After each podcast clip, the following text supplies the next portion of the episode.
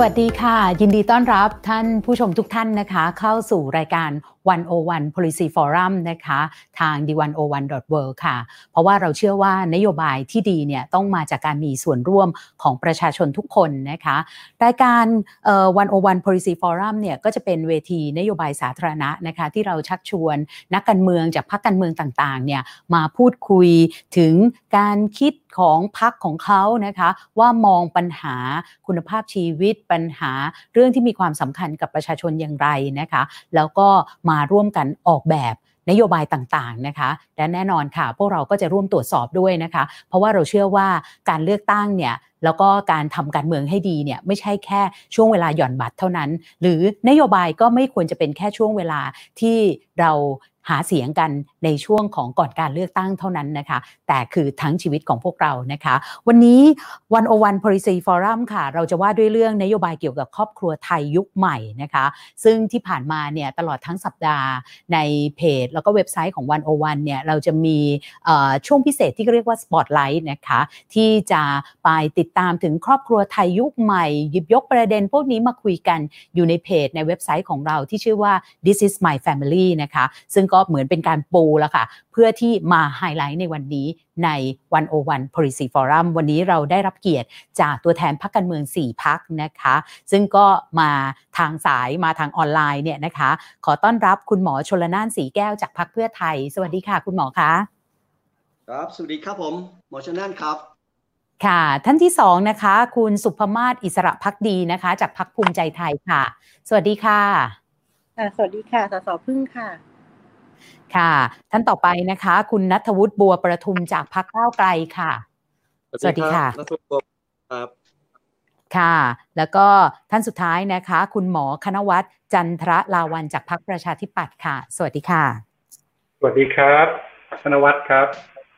ค่ะ นะคะ เสียงชัดเจนทุกท่านนะคะ แล้วก็ท่านผู้ฟังที่ท่านผู้ฟังผู้ชมที่ชมอยู่ทางบ้านเนี่ยถ้ามีคำถามมีความเห็นอะไรก็สามารถพิมพ์มาในไลฟ์ได้เลยนะคะ ซึ่งในตอนช่วงท้ายเนี่ยเราจะคัดเลือกคำถามมาช่วยกันถามด้วยเนอะหรือว่าจะเสนอนโยบายที่เกี่ยวกับครอบครัวไทยยุคใหม่ก็ได้นะคะ ช่วงแรกเนี่ยอยากจะชวนตัวแทนทั้ง 4พักคุยแบบนี้ค่ะ เพราะว่าปัจจุบันเนี่ยครอบครัวมันมีความหลากหลายมากยิ่งขึ้น แต่เราจะเห็นได้ว่าบางทีเนี่ย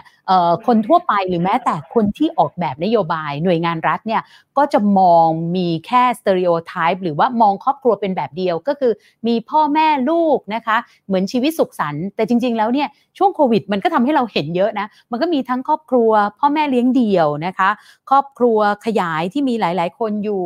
คู่รักที่อาจจะมีแค่สามีภรรยาแต่ไม่มีลูกนะคะ คู่รักเพศเดียวกันเราก็มีหรือว่าครอบครัวที่ผู้อยู่อาศัยเนี่ยอยู่ลำพังก็มีนะคะ แบบเนี้ยมาเลยการเปลี่ยนแปลงแต่ละพักตีโจทย์กันยังไงบ้าง ในเรื่องครอบครัวแล้วก็จัดลำดับความสำคัญของปัญหาอย่างไรบ้างนะคะฉันขอได้เรียงไปนะคะ เดี๋ยวเราจะค่อย ๆ สลับล้วกันนะคะ ขอเริ่มที่คุณหมอชลนานก่อนล้วกันนะคะ ครับผม สวัสดีครับ ผู้ร่วมรายการทุกๆทท่านนะครับ คุณหมอเอ คุณสสพึ่ง แล้วก็ท่านสสนทุตแล้วก็ผู้ดำเนินรายการคุยกันดิกาในมุมมองของผมนะครับ เป็นความเห็นส่วนตัวกันนะครับ เพราะว่าเรื่องนี้เนี่ยเรายังไม่ได้นำไปพูดคุยปรึกษาหารือกันในนามพัก โจทย์ของครอบครัวยุคใหม่ในขณะนี้เนี่ยมันมีต้องยอมรับว่ามีความหลากหลายมากนะครับ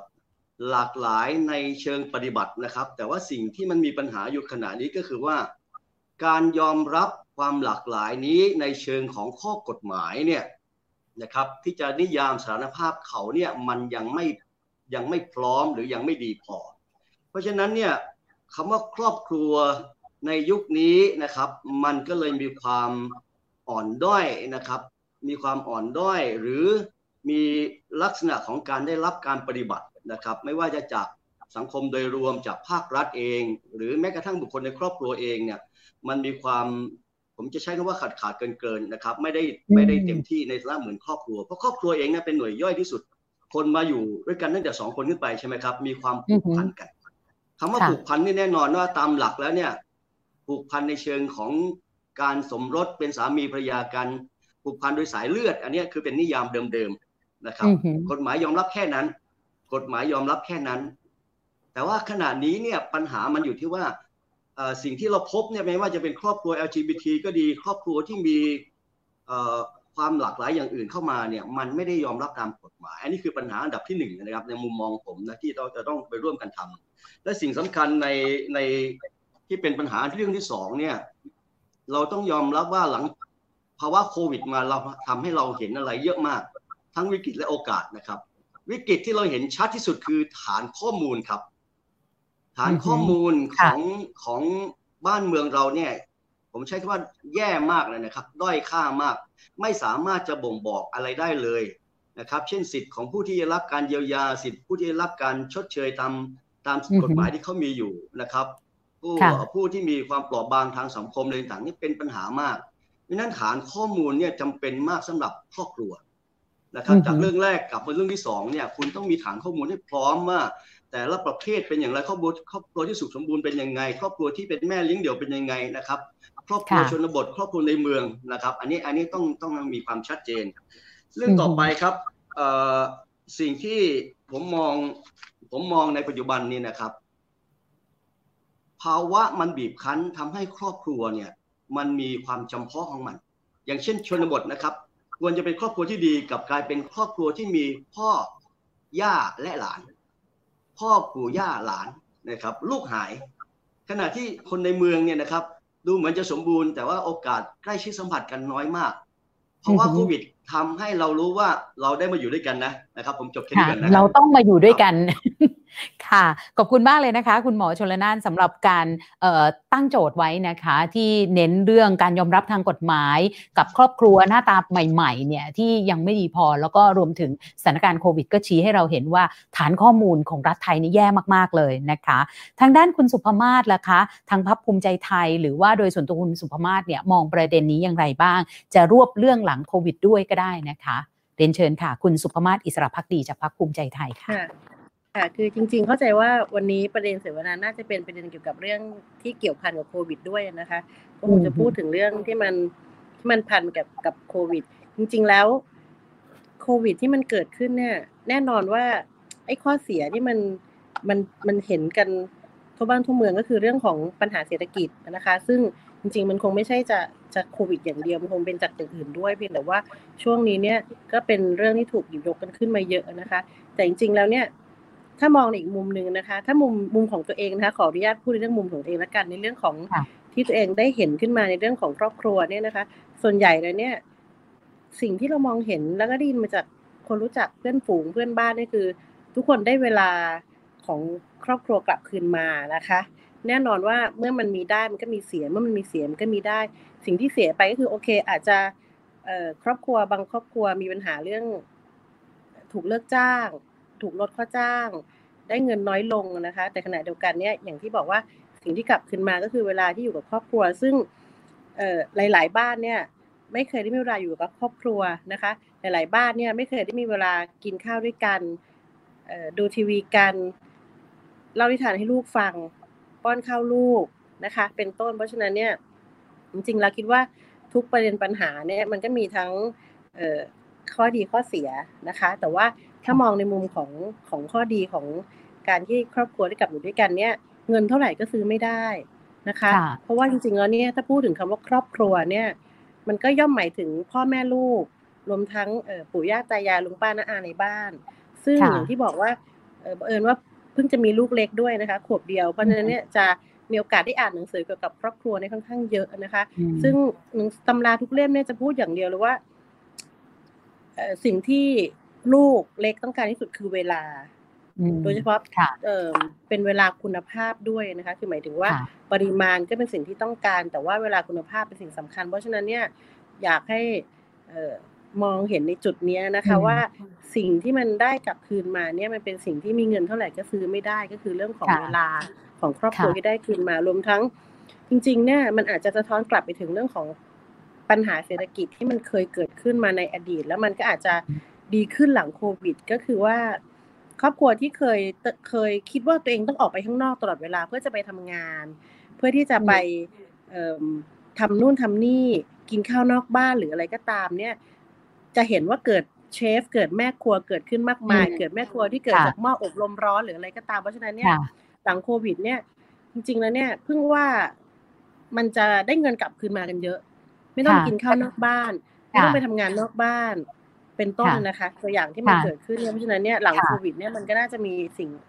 ดีๆ เกิดขึ้นเยอะค่ะใช่ค่ะ แต่ว่าในมุมหนึ่งเนี่ยมันก็โจทย์ใหม่ ๆ มันก็เกิดขึ้นเยอะมาก มันอาจจะไม่ได้มีเฉพาะครอบครัวหน้าตาแบบสุขสันต์มันก็จะมีครอบครัวประเภทที่ว่า อะสามีภรรยาอยู่ด้วยกันในช่วงโควิดเนี่ยแหละค่ะนะคะ ก็เกิดภาวะเอ่อ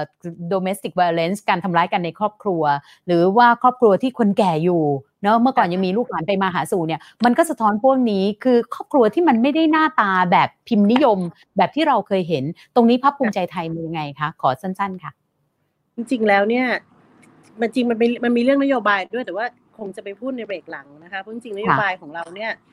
ก่อนถ้าเกิดใครจำได้เนี่ยก่อนเลือกตั้งเนี่ยนโยบายกรุงเทพสะดวกสบายเนี่ย เรามีอย่างชัดเจนเรื่องของการเรียนออนไลน์ ในเรื่องของการเอ่อ work from home ในเรื่องของ co-working space นะคะ ซึ่งไอ้สิ่งเหล่านี้มันเป็นสิ่งที่มันสามารถที่จะเดี๋ยวเดี๋ยวคงอธิบายในเบรกหลังว่ามันจะสามารถที่จะสร้างความสุขเพิ่มขึ้นในครอบครัวได้นะคะค่ะนโยบายค่ะขอบคุณมากนะคะ ค่ะ ขอมาที่พักก้าวไกลนะคะ คุณนัทวุฒิบัวประทุมนะคะ อย่างที่บอกว่าตีโจทย์ครอบครัวยุคใหม่ยังไงบ้าง เพราะว่าหน้าตาครอบครัวยุคใหม่เนี่ยมันไม่ได้เป็นแบบพิมพ์นิยมมีหลากหลายมากมากเลย ซึ่งเราจะเห็นมากขึ้นในช่วงที่มันเกิดปัญหาด้วยนะคะ เรียนเชิญค่ะ คุณกนิกาครับ คุณกนิกาฮะขออนุญาตแทรกนิดเดียวครับ ได้ค่ะ เวลาเวลามิวใหม่เนี่ย มันจะมีตัวหนังสือขึ้นไปปิดหน้าคนพูดทั้งหมดเลยนะครับ อ๋อ แต่ตอนออกอากาศมันไม่มีค่ะ คุณหมอชลนานไม่ต้องห่วงค่ะ ค่ะนะคะค่ะ เรียนเชิญค่ะ คุณนัทวุฒิค่ะขอบคุณครับ ถ้าเป็นในสภาจะต้องขอคุณหมอทดเวลาให้ผมด้วยนะครับต้องต้องอยู่ที่ท่านประธานกนิกาครับ โอเคครับขอบคุณครับ ขออนุญาตท่านประธานกนิการก็ขออนุญาตกล่าวสวัสดีทักทายกับ ท่านผู้ชมทางบ้านด้วยนะครับผมเรียนเบื้องต้นอยู่ 2 ประการใหญ่ ๆ ด้วยกันนะครับ ประการที่ 1 ก็คือว่าพวกผมเองเพิ่งย้ายพักกันมาใหม่นะครับ สมัยก่อนก็อยู่ที่พักอนาคตใหม่นะครับหลัง 21 กุมภาที่มีการยุบพักอนาคตใหม่ พวกเราก็มาคุยกันว่าถ้าเราจะหาพักใหม่นั้นเนี่ยต้องเงื่อนไขหนึ่งที่ปฏิเสธไม่ได้คือขอเป็นพักที่เราสามารถเดินหน้าในนโยบายที่เราเคยผลักดันแต่ในครั้งอดีตนะครับ ฉะนั้นเนี่ยเรื่องของครอบครัวเป็นโจทย์หนึ่งที่อยู่ในนโยบายหลัก 12 ประการของอดีตพักอนาคตใหม่ แล้วก็เมื่อเราเข้ามาเป็นพักก้าวไกล เราก็ยืนยันที่จะผลักดันนโยบายเรื่องครอบครัว ซึ่งเป็นหนึ่งใน 12 ประการหลักต่อ อันนี้เป็นประเด็นแรกที่อยากจะเรียนก่อนนะครับในประเด็นที่2ครับเวลาที่เราลงพื้นที่นะครับถ้าท่านติดตามในเว็บเพจในพื้นที่ข่าวต่างๆ จะพบได้ว่าสสเราที่ลงพื้นที่เนี่ย ถึงแม้ผมเองที่จะเคยทำงานเรื่องครอบครัว เราก็เจอสถานการณ์ที่เปลี่ยนไปจากเดิมเยอะครับ ผมสรุปให้เห็นอยู่สักสี่ประการด้วยกันนะครับเอออย่างแรกเลยที่ยังไม่ได้พูดถึงก็คือจริง ๆ ก็เห็นด้วยกับคุณสุภมาศนะครับ ความจริงนั่งเป็นกรรมธิการเรื่องกิจการเด็กและเยาวชนกับท่านสุภมาศอยู่ ก็คือว่ามันมีข้อดีในแง่ที่ทำให้คนเนี่ยกลับมาอยู่ที่บ้านมากยิ่งขึ้น มีปฏิสัมพันธ์ มีการใกล้ชิดโดยที่ไม่จำเป็นต้องรณรงค์กันว่า วันอาทิตย์ต้องเป็นเรื่องของคนในครอบครัวเหมือนแน่อดีต แต่อย่างที่เรียนนะครับว่าผมพบว่ามีอยู่สี่เงื่อนไขที่อาจจะต้องมาพูดคุยหรือทบทวนกันนะครับ เงื่อนไขที่หนึ่งก็คือว่า เราพบครอบครัวที่ไม่มีความพร้อม หรือไม่สามารถตั้งรับกับสถานการณ์ในภาวะวิกฤตได้นะครับ ไม่ว่าจะเป็นเรื่องการตกงาน ไม่ว่าจะเป็นเรื่องการขาดรายได้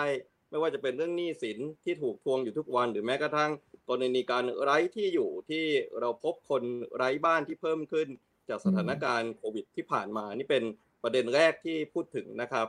ประเด็นที่ 2 ก็คือครอบครัวที่เข้าไม่ถึงสิทธิขั้นพื้นฐานนะครับ ผมเรียนตรงไปตรงมานะครับว่าระบบแอปพลิเคชันต่างๆ ที่ให้ลงเนี่ยนะครับ มันใช้ได้สำหรับคนที่เข้าถึงเทคโนโลยี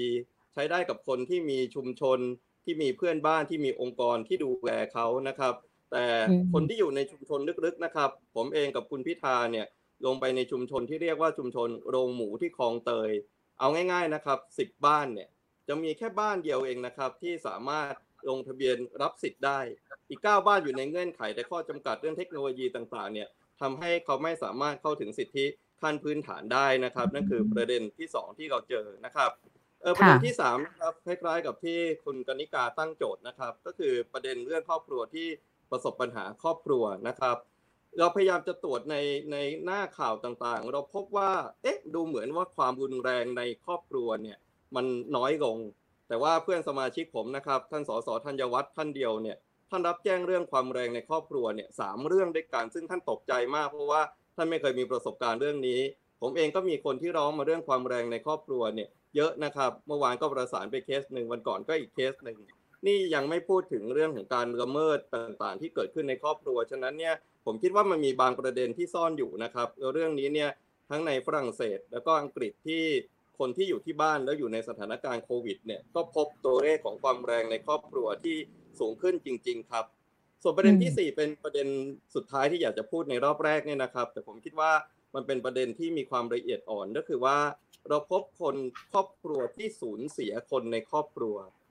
ฆ่าตัวตายเป็นปรากฏการณ์หนึ่งนะครับในหลายครอบครัวเนี่ยมีการหย่าร้าง มีการแยกกันอยู่ มีการแยกทางมีการทิ้งเด็กต่างๆนะครับ เวลาที่เราพูดถึงการสูญเสียเนี่ยเราเห็นแต่ศพ แต่ว่าเราไม่เห็นคนตายว่าพื้นฐานเขาเป็นอย่างไร คนรอบข้างเขาเป็นอย่างไร แล้วคนที่อยู่วันนี้จะอยู่อย่างไรต่อนะครับ อันนั้นก็คือสิ่งที่ผมคิดว่าเป็นปรากฏการณ์พิเศษ ซึ่งทำให้เราต้องกลับมาทบทวนนิยาม กลับมาทบทวนเรื่องของกฎหมาย แล้วก็กลับมาทบทวนเรื่องของนโยบายที่เกี่ยวข้องกับครอบครัวในสถานการณ์ปัจจุบันอีกครั้งหนึ่งนะครับ นั่นเป็นรอบแรกที่ผมอยากจะพูดถึงสิ่งที่เราได้เจอมาตลอดระยะเวลาสองสามเดือนที่ผ่านมานะครับ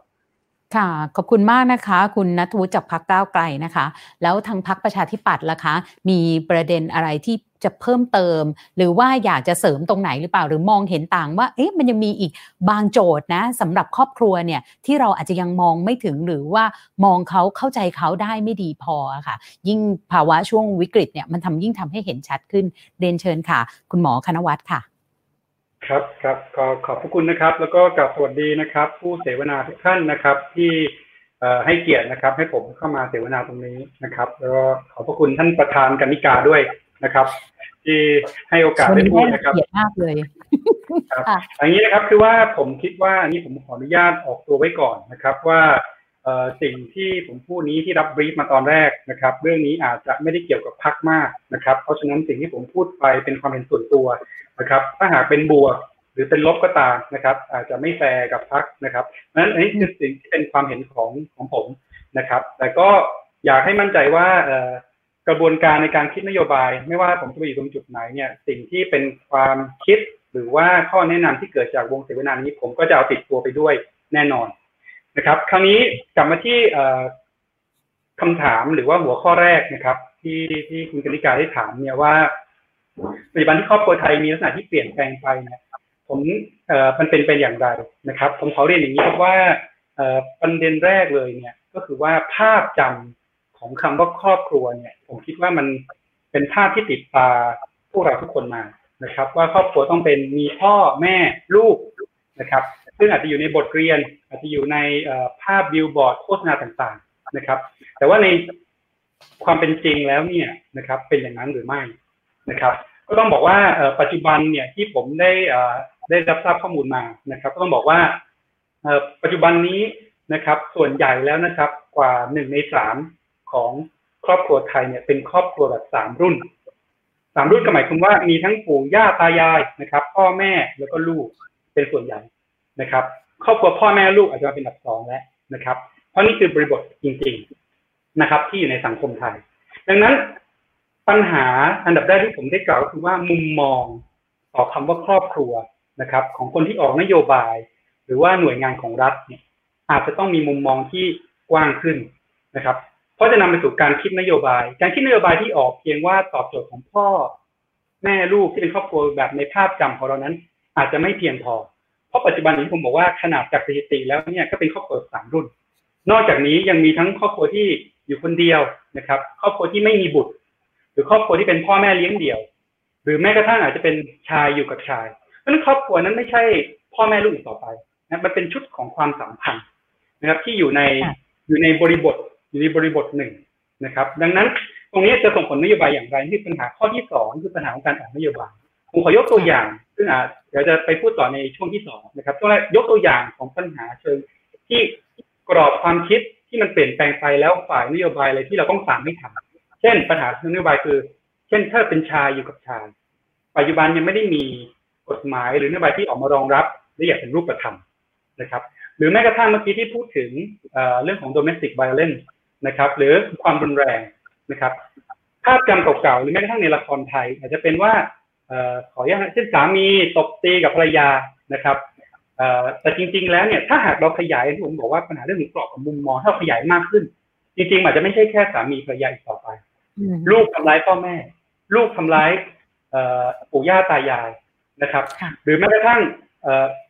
ผู้หญิงผู้หญิงอยู่ด้วยกันนะครับ แล้วทำร้ายกันเองนั้นมันมันจะทำให้กรอบของนโยบายนั้นกว้างขึ้นอีก ซึ่งฝั่งนโยบายหรือคนที่กำกับนโยบายต้องตามไม่ทัน ครับส่วนประเด็นที่สามนะครับ ที่ผมเห็นด้วยกับของอาจารย์ชลนานก็คือว่าเรื่องของการได้มาซึ่งข้อมูล ตรงนี้เนี่ยเมื่อหากถ้าหากเราเนี่ยขยายมุมมองหรือกรอบของการที่เรามองคำว่าครอบครัวได้แล้วเนี่ย ข้อมูลที่เราได้มาจะขยายใหญ่มากขึ้น การเก็บข้อมูลตรงนี้จะเป็นเรื่องสำคัญนะครับ ที่เป็นการสร้างฐานข้อมูลของครอบครัว ซึ่งเป็นหน่วยที่เล็กที่สุดเนี่ย ที่รัฐจะได้มาเพื่อออกนโยบายที่ตอบโจทย์นะครับ เช่น นโยบายในปัจจุบันการลดหย่อนภาษี นะครับ การอยู่ด้วยกันสามีภรรยานะครับ ถ้าหากเราพบว่าจริง ๆ แล้วเนี่ย เพศเดียวกันที่อยู่ด้วยกัน มีจำนวนมากขึ้น ก็อาจจะต้องมีนโยบายที่มาตอบโจทย์ตรงนี้ว่าไม่จำเป็นที่ต้องเป็นสามีหรือภรรยาเท่านั้นนะครับที่สามารถลดหย่อนภาษีได้นะครับ คนที่เป็นที่อยู่ในชุดความสัมพันธ์แบบเดียวกันนี้ โดยที่ไม่ไม่เกี่ยวข้องกับเพศสภาพ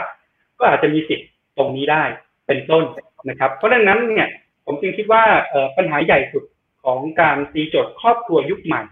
คือการที่เราไม่ติดกับนิยามเดิมๆไม่ติดกับกรอบเดิมๆเพราะว่าพลวัตมันเปลี่ยนไปแล้วดังนั้นต้องมองให้กว้างขึ้นว่า ครอบครัวที่เรากำลังพูดถึงนั้นคืออะไร แล้วมันจะนำมาซึ่งปัญหาที่สองคือเรื่องของกฎหมายนโยบายปัญหาเรื่องตามมาเรื่องของการเก็บข้อมูลต่อไปค่ะ ขอบคุณมากเลยนะคะ ทั้งสี่ท่านที่เรียกว่าปูพื้นฐานทำให้เราเนี่ยเห็นภาพครอบครัว ของไทยเนี่ยที่ชัดขึ้นซึ่งจริง ๆ มันก็เป็นแนวโน้มของโลกด้วยนะคะ ว่าครอบครัวมันไม่ได้หน้าตาแบบพิมพ์นิยมแล้วล่ะ ฉะนั้นถ้าเรารู้จักครอบครัวในรูปแบบต่างๆ มากขึ้น ขยายนิยาม ความเข้าใจเห็นข้อจำกัดที่เขาเผชิญอยู่ในสังคมทั้งในเรื่องกฎหมาย การถูกเลือกปฏิบัติ ปัญหาที่เขาเผชิญทั้งเศรษฐกิจและสังคม เราจะทำให้เราออกแบบนโยบายเขาได้มากยิ่งขึ้นนะคะ ทั้ง 4 ท่านไม่ต้องกังวลนะคะ ว่าเป็นจุดยืนของพรรคหรือไม่ เพราะว่าในวันโอวัน policy forum เนี่ยเราอยากชักชวนนักการเมืองเนี่ยแหละค่ะมาพูดคุยกัน เพราะเราอยากรู้สึกว่า เอ้ยมันไม่ควรไม่เป็นเฉพาะช่วงเลือกตั้งเท่านั้นที่ต้องพูดในนามพักอะไรแบบนี้นะคะ ทีนี้เรามาถึงตัวของรูปธรรมบ้างนะคะ อย่างที่บอกว่ามีครอบครัวที่จัดอยู่ในกลุ่มแบ่งเปราะบางเนี่ยอย่างเช่นที่ตกหล่นจากการสำรวจเราทุกทุกท่านบอกเลยว่าฐานข้อมูลของประเทศไทย ฐานข้อมูลรัฐเนี่ยมันแย่มากนะคะ ครอบครัวที่แหว่งกลาง มีแค่ปู่ย่ากับหลานๆอยู่กันในชนบท หรือครอบครัวยากจนนะคะ ก็จะมักประสบหาเศรษฐกิจเนี่ยถ้าเป็นรัฐเนี่ยอะไรจะถึงจะเข้าไปดูแลเขาได้อย่างเต็มที่และจริง ๆ จัง ๆ ในมุมมองของแต่ละท่านนะคะนั้นขอไล่ที่เริ่มจากคุณสุภมาศก่อนนะคะ แล้วเดี๋ยวก็ไล่เรียงไปจะได้แบบเปิดโอกาสให้ทุกท่านเนี่ยได้เป็นคนแรกเมื่อเจอโจทย์นะคะเรียนเชิญคุณสุภมาศจากพรรคภูมิใจไทยเลยค่ะ ขอขอญาตทวนกันถามอีกครั้งหนึ่งนะคะ ค่ะว่าเราจะดูแลครอบครัวที่เปราะบางที่ตกหล่นจากระบบเนี่ยยังไงบ้างเราเอากลุ่มที่เรียกว่าอ่อนไหวมากที่สุดต่อเวลาที่เขาเผชิญปัญหาต่างๆ เนี่ย และกลุ่มพวกนี้ก็จะทั้งอ่อนไหวในเชิงการได้รับการดูแลจากรัฐ แล้วก็จะอ่อนไหวกับการที่เวลามีการเปลี่ยนแปลงอะไรเนี่ย กลุ่มพวกนี้ก็จะโดนก่อนนะคะ ในมุมมองของพรรคภูมิใจไทย หรือมุมมองของคุณสุภมาศเองเนี่ย ช่วยเหลือยังไง นโยบายควรจะออกแบบยังไง เพื่อจะดูแลพวกเขาได้ค่ะ จริงจริงแล้วนะคะ จากจากที่ได้ยินมาช่วงอึ๊บมีปัญหาเรื่องเสียงงั้นเดี๋ยวขอจากที่ได้ยินมาช่วงที่เป็นผ่านมาเนี่ย ณ ปัจจุบันนี้เนี่ย หลังจากเกิดปัญหาโควิด เนี่ย จริง ๆ มีหน่วยที่เล็กๆใน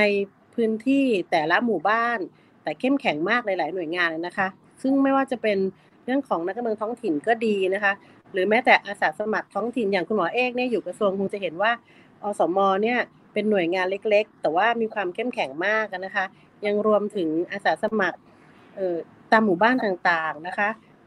คนที่อยู่ในโครงการจิตอาสาต่างๆ เหล่านี้เนี่ยเป็นยูนิตเล็ก ๆ ของสังคม แต่ว่าณวันนี้เนี่ยเขาถูกสร้างให้มีความเข้มแข็งมาก เพิ่งคิดว่าจริง ๆ แล้วเนี่ยคนเหล่านี้เป็น กลุ่มคนที่รัฐบาลเนี่ยได้พยายามพยายามที่จะเข้ามาดูแล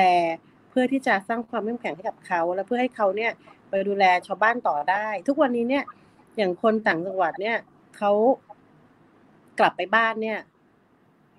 ทุกคนในหมู่บ้านรู้หมดเลย ทุกคนช่วยกันดูแล ให้มีการกักตัว ให้มีการ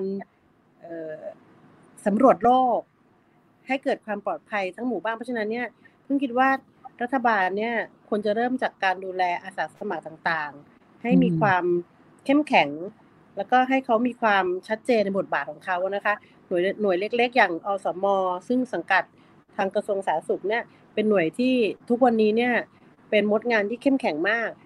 ทำตัวเหมือนเป็นเสมือนเป็นตำรวจบ้านที่คอย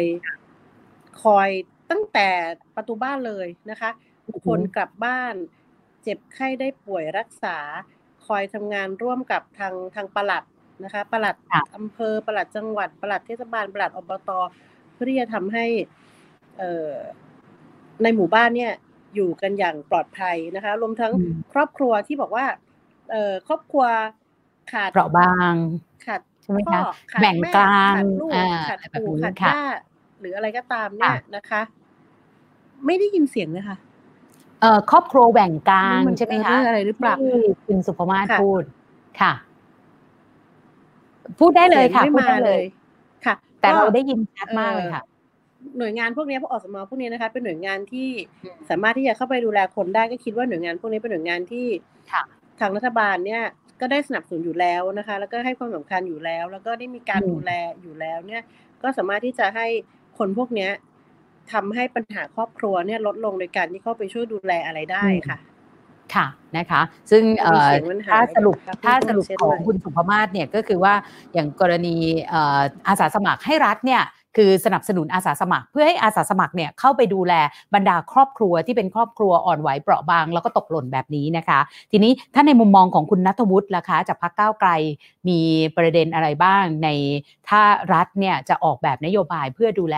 ครอบครัวที่เปราะบาง ครอบครัวตกหล่นนะคะครับขอบพระคุณครับ ผมขออนุญาตต่อเนื่องเลยนะครับว่าจริงๆแล้วเนี่ยเราต้องมาแบ่งหรือให้นิยามคำว่าครอบครัวเปราะบางเนี่ย ที่แตกต่างไปจากเดิมนะครับ หลายครอบครัวที่เป็นครอบครัวแหว่งกลาง หรือครอบครัวข้ามรุ่น อาจจะไม่ใช่ครอบครัวเปราะบางเสมอไปนะครับ แต่ในขณะเดียวกันครอบครัวที่เราดูว่ามีความสมบูรณ์ มีพ่อมีแม่ก็มีลูกก็อาจจะอยู่ในกลุ่มที่เรียกว่าครอบครัวเปราะบางได้ นี่ยังไม่พูดถึงกลุ่มอื่นๆนะครับ ไม่ว่าจะเป็นกรณีของลูกหลานแรงงานข้ามชาติ เมื่อวานผมเองก็มีโอกาสโทรประสานงานกับหัวหน้าบ้านพักเด็กและครอบครัวกรุงเทพ ให้เข้าไปดูลูกหลานของแรงงานข้ามชาติที่ตกงานและอยู่ในชุมชนแถวนวมินต่างๆ เป็นต้นนะครับฉะนั้นเนี่ยเวลาที่เราพูดถึงการเป็นครอบครัวที่เปราะบาง หรือครอบครัวที่มีปัญหาเนี่ยอาจจะต้องมาทบทวนหรือมาหรือนิยามหรือมาเพิ่มในประเด็นต่างๆ ที่มากไปกว่าเดิมนั่นเป็นอย่างแรกที่อยากจะทำความเข้าใจแล้วก็สื่อสารกับพี่น้องประชาชนนะครับเออในอย่างที่2ครับผมอยากจะพูดถึงกลไกที่มีอยู่แล้วก่อนนะครับ ความจริงก่อนที่จะมาเป็นสสผมทำงานเรื่องการคุ้มครองเด็ก ทำงานเรื่องครอบครัวมาทั้งหมดเนี่ย18 ปีเต็มนะครับฉะนั้นสิ่งที่เราเห็นก็คือ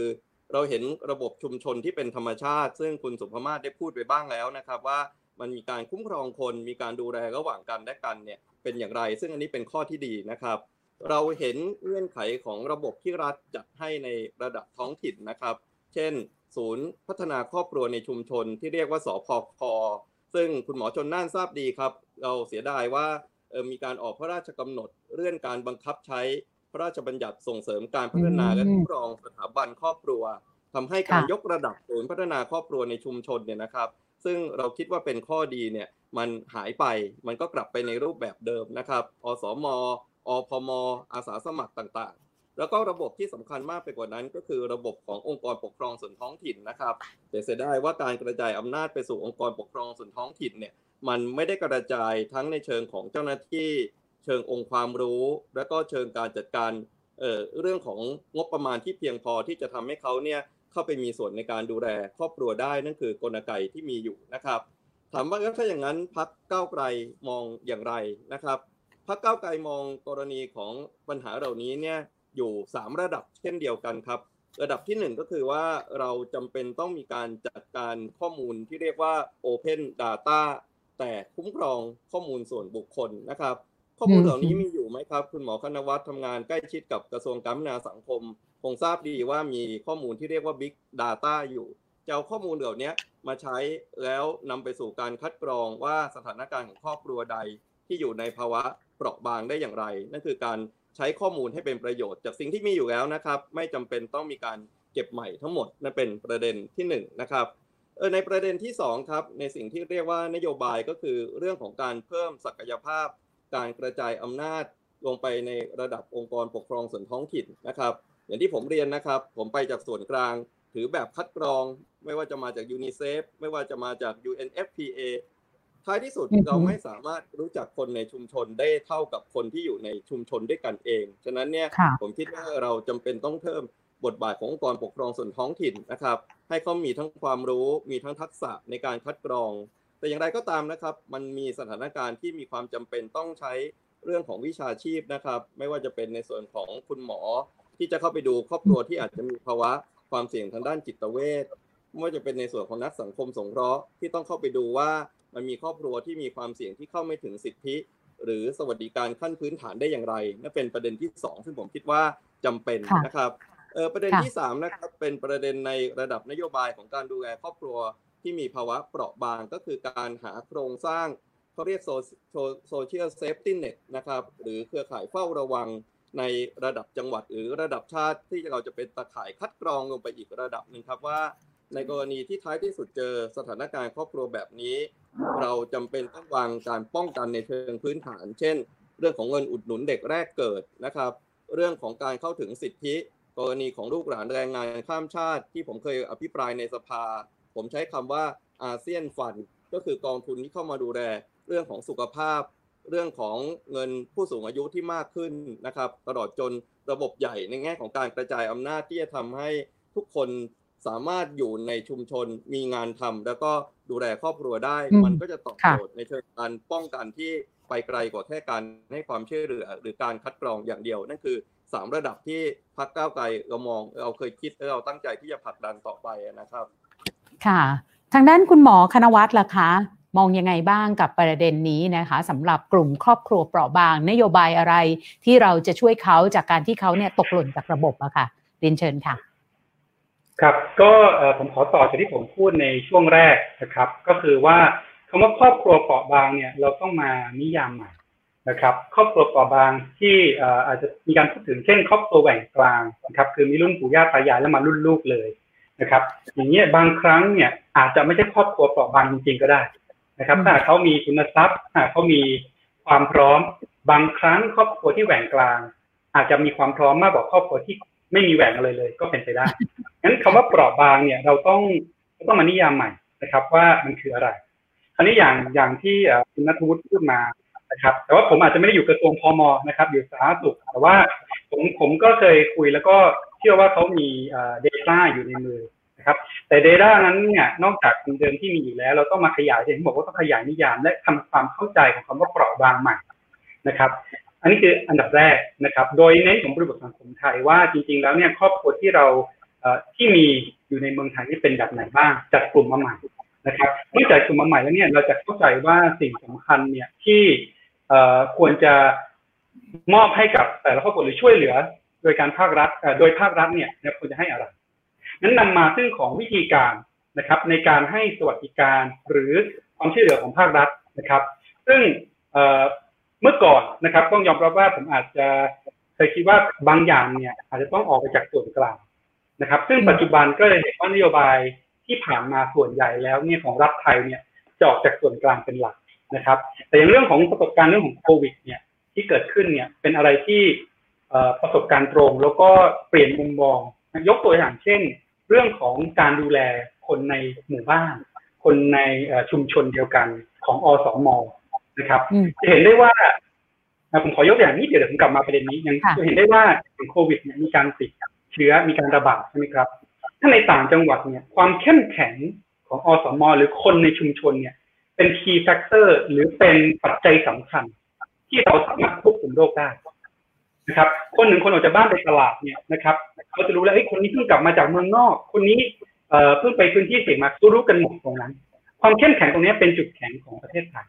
นะครับ ดังนั้นย้อนกลับมาที่บอกว่าการนำเสนอสวัสดิการของรัฐหรือความเชื่อของรัฐไปสู่คนที่เปราะบางเนี่ยตามนิยามใหม่ หรือว่าริบทของสังคมไทยที่ต้องมาบริการข้อมูลกันใหม่นะครับ จึงมีความสำคัญที่เราต้องกระจายออกไปเนี่ยตามท้องถิ่นให้มาก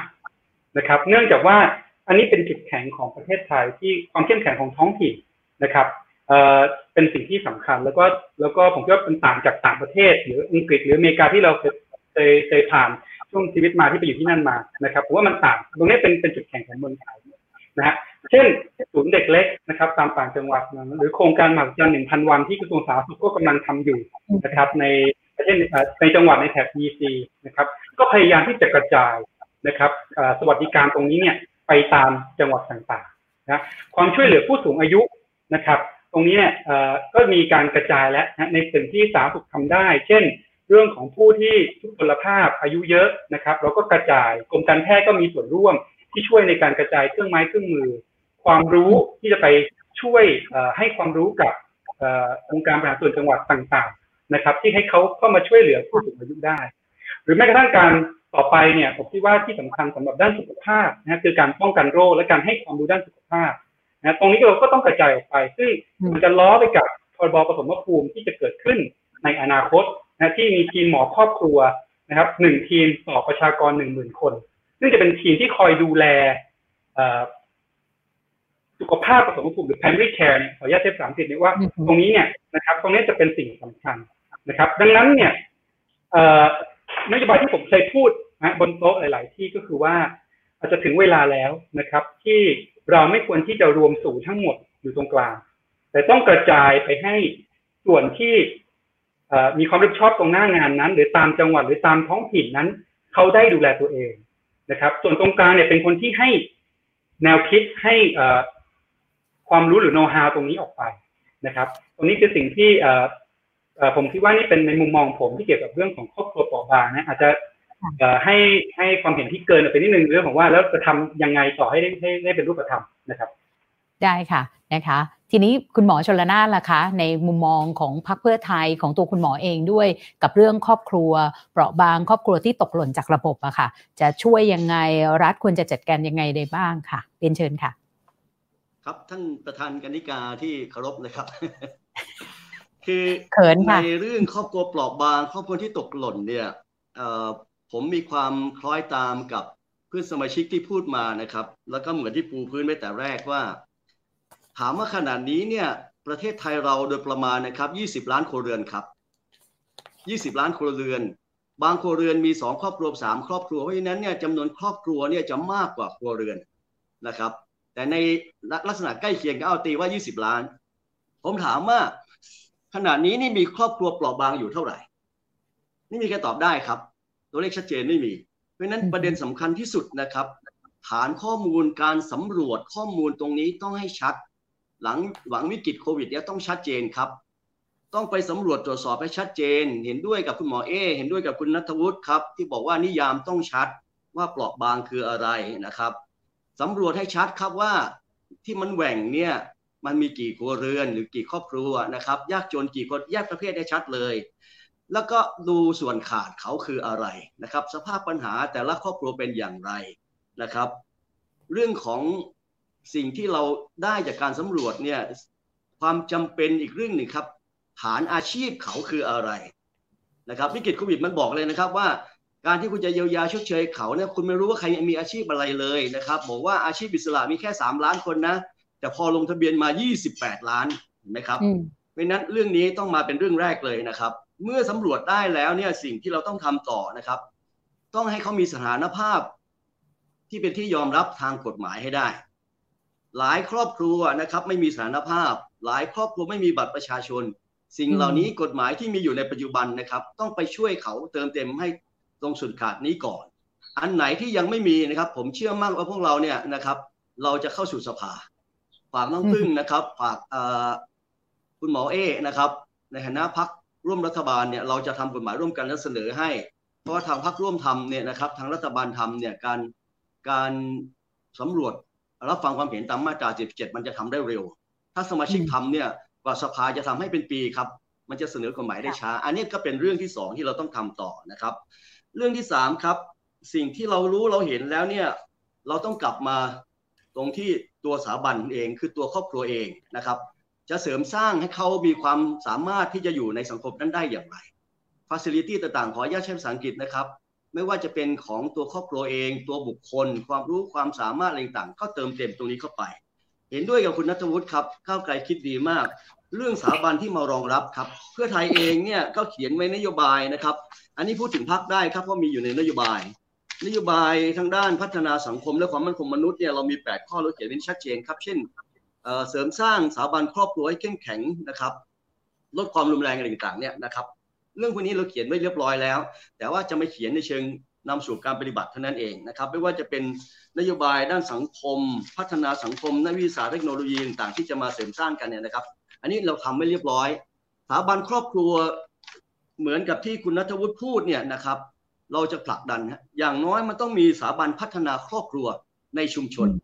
นะครับ จะเป็นระดับหมู่บ้านระดับตำบลระดับจังหวัดอำเภอเข้ามองไปอีกรูปแบบหนึ่งนะครับ ว่าจะทำยังไงให้มันสามารถตอบสนอง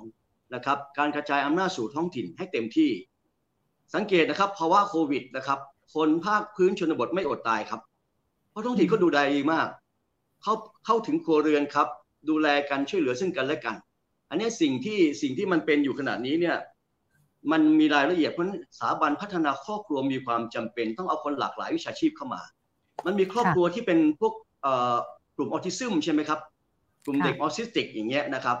กลุ่มเด็กพิเศษอะไรต่างๆเราก็เติมเต็มเข้าไปเพราะนั้นสิ่งที่จะต้องช่วยกันทำก็นะครับ โดยสรุปก็คือหนึ่งเรื่องฐานข้อมูล ปัญหาความเดือดร้อนอันที่สองแก้ด้วยสารภาพทางด้านกฎหมาย ต้องทำให้เขา สามนะครับเสริมสร้างเรื่องความรู้ความสามารถ ไม่ว่าจะเป็นตัวครอบครัวเองตัวบุคคลนะครับ แล้วก็เรื่องที่สี่เนี่ยกลไกรัฐที่เข้าเข้าไปดูแลนะครับ ไม่ว่าจะเป็นสถาบันเสริมสร้างพัฒนาครอบครัว หรือกลไกอื่น ๆ ที่จะต้องเข้ามานะครับ ไม่ว่าจะเป็นองค์การปกครองส่วนท้องถิ่นการปกครองต่างๆ เข้ามาร่วมกันทำงาน อันนี้เป็นเป็นแนวทางทั้งหมด ผมยังมีเวลาอยู่ไหมครับ ยังได้สักครึ่งนาทีค่ะ ยังได้สักครึ่งนาทีในหัวข้อผมก็เลย ผมก็เลยยังไม่เห็นว่าเวลาผมจะหมด ทีนี้ผมกลับมาเติมเต็มเรื่องโควิดนิดนึงนะฮะค่ะ ไอสถาบันครอบครัวไม่ว่าจะเป็นครอบครัวเปราะบางเนี่ย พอมีเหตุการณ์อย่างนี้เนี่ย ผมชอบใจคุณนัทวุฒิมากบอกว่าสิทธิในการเข้าถึงการดูแลของรัฐมันไม่ทั่วถึงจริงๆความเหลื่อมล้ำในการเข้าถึงเทคโนโลยีก็ขาดหาย อันนี้นี่เหมือนที่ผมบอกว่าต้องเติมเต็มเข้าไปต้องสร้างเข้าไปนะครับ พอโควิดเข้ามาเนี่ยสิ่งที่ท่านสสสุภมาศบอกมันมีข้อดีครับ แต่ข้อเสียมันก็มี บอนดิ้งความผูกพันระหว่างครอบครัวหายไปนะครับ แม้ในครอบครัวต้องใส่หน้ากากเข้าหากัน รอยยิ้มสยามในครอบครัวหายหมดนะครับ ใช่ไหมครับ เพราะว่าสิ่งที่เราต้องมองขนาดนี้เพราะว่าหลังโควิดเนี่ยนะครับวิถีชีวิตรูปแบบใหม่ที่ต้องเปลี่ยนไปเนี่ยมันก็มีข้อจำกัดกับการดำรงชีวิตในครอบครัวพอสมควรสเปซนะครับ ความว่างของบ้านอะไรต่างๆ ก็ต้องช่วยกันไปดูแล โดยเฉพาะบ้านที่มีผู้สูงอายุนะครับ โอกาสการเข้าถึงนะครับ Internet of Things นะครับมันก็ต้องมีรัฐก็ต้องสนับสนุนเรื่องนี้ และสิ่งที่สำคัญเนี่ยนะครับสังคมเองต้องมามองว่ามิติความผูกพันเชิงสังคมนี่อย่างภาคชนบทเหนียวแน่นมากนะครับ พอมีเรื่องนี้เข้ามาเนี่ยอาจจะขาดหายไป ปฏิสัมพันธ์ระหว่างครอบครัวก็จะหายไปนะครับ อาจจะมีลักษณะเป็นครอบครัวเชิงเดี่ยวมากขึ้น ไม่เอาไม่ไม่เอาเฉพาะตัวบุคคลในครอบครัวนะครับ หมายว่าครอบครัวที่ไม่มีปฏิสัมพันธ์กับฐานชุมชน อันนี้ก็นี่จะมีมากขึ้น โดยสรุปนะครับ เราต้องการสร้างครอบครัวไม่ว่าจะเป็นเปราะบางเนี่ยเป้าหมายเราอยู่ที่ตัวเวลนะครับตัวด้านความมั่นคงด้านเศรษฐกิจนะครับ ด้านสุขภาพ health แล้วก็ happiness ด้านความสุข เอานี่เป็นเป้าหมายแล้วก็ดำเนินการให้ได้บรรลุเป้าหมายตามนี้ครับ ครับขอบพระคุณครับ ค่ะ กระเถิบมานะคะ ตอนนี้เนี่ยต้องยอมรับว่าสังคมไทยเนี่ยเป็นสังคมที่เกิดน้อย ถ้าสักเมื่อ 30 ปีก่อนเนี่ยเรามีเด็กเกิดปีละล้านนะคะ แต่ตอนนี้เนี่ยปีเฉลี่ยปีที่ผ่านมาเนี่ยอยู่ที่ประมาณ 7 0 0 0 0 0 เท่านั้นนะคะ ก็อย่างอย่างคุณสุภมาศนี่ถือเป็นชนส่วนน้อยนะคะ ที่เพิ่งมีลูกอายุได้หนึ่งเดือนเนี่ยนะคะก็ถือว่าเออเป็นชนกลุ่มน้อย แต่ว่าส่วนใหญ่เนี่ยเดี๋ยวนี้คุณพ่อคุณแม่ก็ไม่ค่อยอยากมีลูก เพราะบอกว่าพอมีลูกแล้วเนี่ยจะทำยังไงอะ่ะ นะคะ ไหนจะต้องมีภาระค่าใช้จ่ายเพิ่มขึ้น ศูนย์เด็กเล็กก็ไม่พอนะคะ รัฐก็ไม่ค่อยดูแลเรานะคะ ทั้งที่จริงๆเนี่ยก็จะมีการโปรโมทบอกว่าผู้หญิงก็ต้องช่วยกันท้องสิถึงเป็นท้องผลิตลูกขึ้นมาเพื่อจะได้ช่วยชาติ แต่ว่าแล้วจริง ๆ นโยบายรัฐที่จะทำให้ครอบครัวเนี่ยมีทายาทเพื่อที่จะสร้างประชากรได้เนี่ย แต่ละพักคิดว่ามันควรต้องเป็นนโยบายประเภทไหนอย่างไรบ้างคะเพื่อแก้ปัญหาเกิดน้อยเนี่ยค่ะ ต้องมาเริ่มที่คุณนัทวุฒินะคะ จากพักก้าวไกลค่ะ เชิญค่ะขอบคุณครับ ผมเองก็ยังไม่ได้เป็นรัฐบาลนะครับ แต่ถ้าเป็นรัฐบาลไม่เป็นไรค่ะเผื่อหรือรัฐบาลได้ยินที่เราเตรียมไว้นะครับเออผมเรียนอย่างนี้นะครับ ตอนที่ผมอภิปรายนโยบายรัฐบาลนะครับ ตอนที่แถลงเนี่ย ผมใช้คำว่า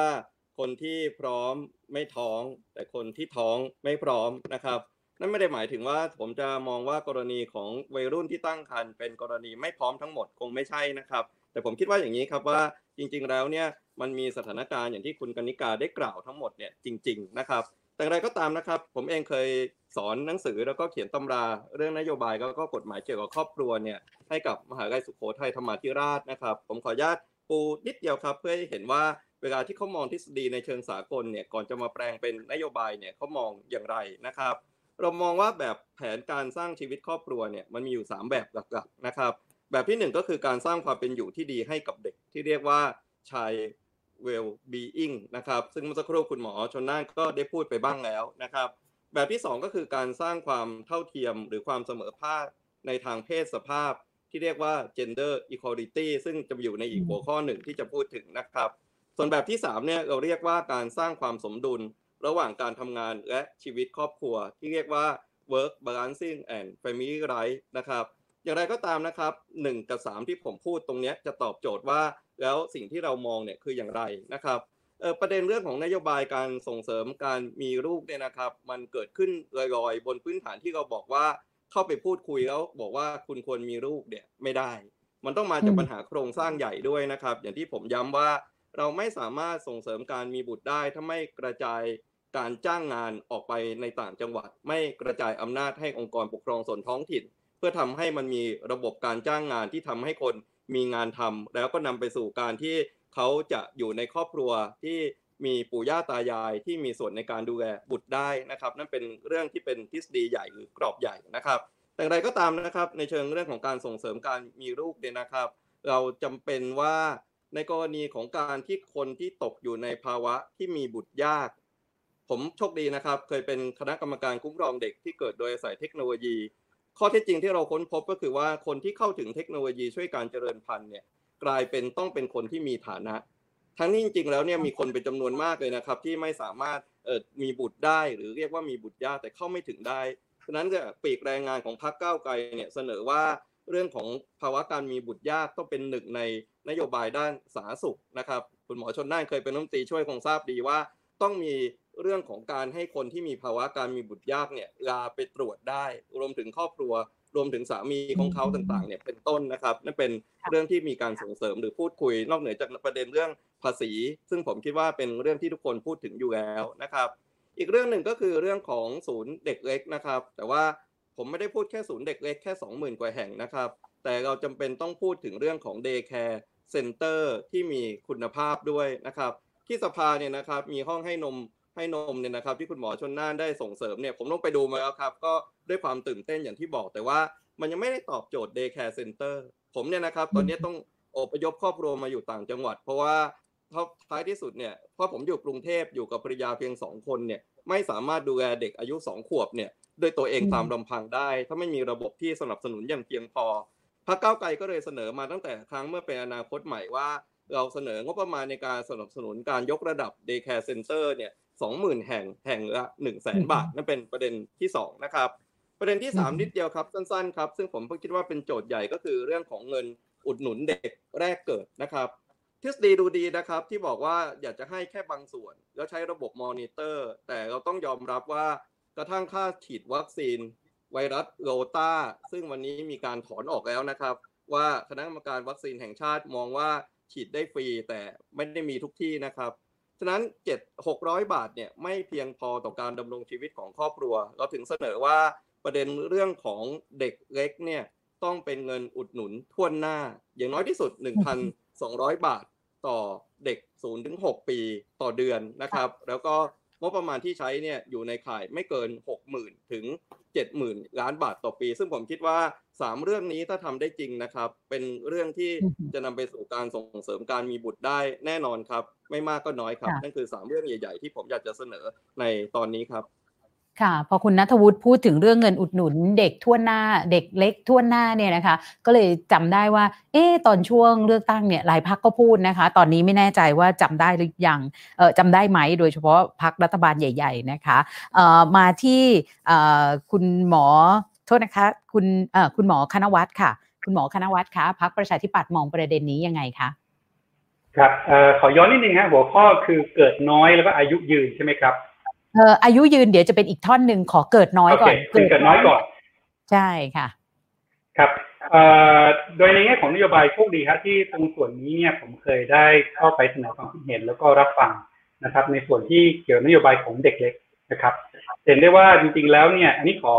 เอ่ยถึงนิดนึงก็คือว่าตั้งเรื่องของพักนะครับ ว่าเรามีเรื่องของนโยบายเนี่ยเรื่องของอาหารเรื่องของนมโรงเรียนนะครับ ตั้งแต่สมัยก่อนนะครับเราก็คิดถึงตรงส่วนนี้ นะครับ เนื่องจากว่าแล้วก็การศึกษาหลาย ๆ อย่างเนี่ยที่บอกว่าการลงทุนกับเด็กเนี่ยนะครับมีรีเทิร์นที่ค่อนข้างสูงนะครับหากเทียบกับการลงทุนในช่วงชีวิตอื่น ๆ นะครับ เรื่องอาหารจึงเป็นเรื่องสำคัญนะครับ เมื่อกี้ท่านประธานกนิการได้กล่าวถึงนะฮะแล้วก็บอกว่ามีหลายภาคพูดถึงยังจำได้ไหมนะครับ ก็ต้องบอกว่าปัจจุบันทำอยู่ แต่อาจแต่ก็เหมือนในชีวิตจริงฮะอาจจะไม่รับเต็มถ้าหากได้ยินคือนโยบายเรื่องของเกิดรับรับติดเงินแสน นะครับ ตรงนี้มันมีที่มาที่ไปและสิ่งนั้นก็เกี่ยวกับสิ่งที่ผมได้พูดไปคือเรื่องของอาหารนะครับ เราเนี่ยมองอาจจะเอ่อตัวเลขอาจจะใกล้เคียงนะครับ กับของที่คุณนัทวุฒิพูดคือเรามองตั้งแต่เด็กแรกเกิดจนถึงอายุแปดขวบนะครับ ถ้าหากดูเนี่ยเราจะเกิดปั๊บสิ่งเงินแสนเนี่ยคือเมื่อเกิดแล้วเนี่ยเงินสนับสนุนเนี่ยประมาณห้าพันบาทนะครับ จากนั้นทุกเดือนเนี่ยจะได้ประมาณหนึ่งพันบาท ซึ่งมันมีที่มาที่ไปว่าทำไมนะฮะเนื่องจากว่า มีการศึกษาออกมาเนี่ยนะครับ ในตลอดช่วงที่ไม่ได้มีการเลือกตั้งแล้วก็มีการศึกษาว่าค่าใช้จ่ายที่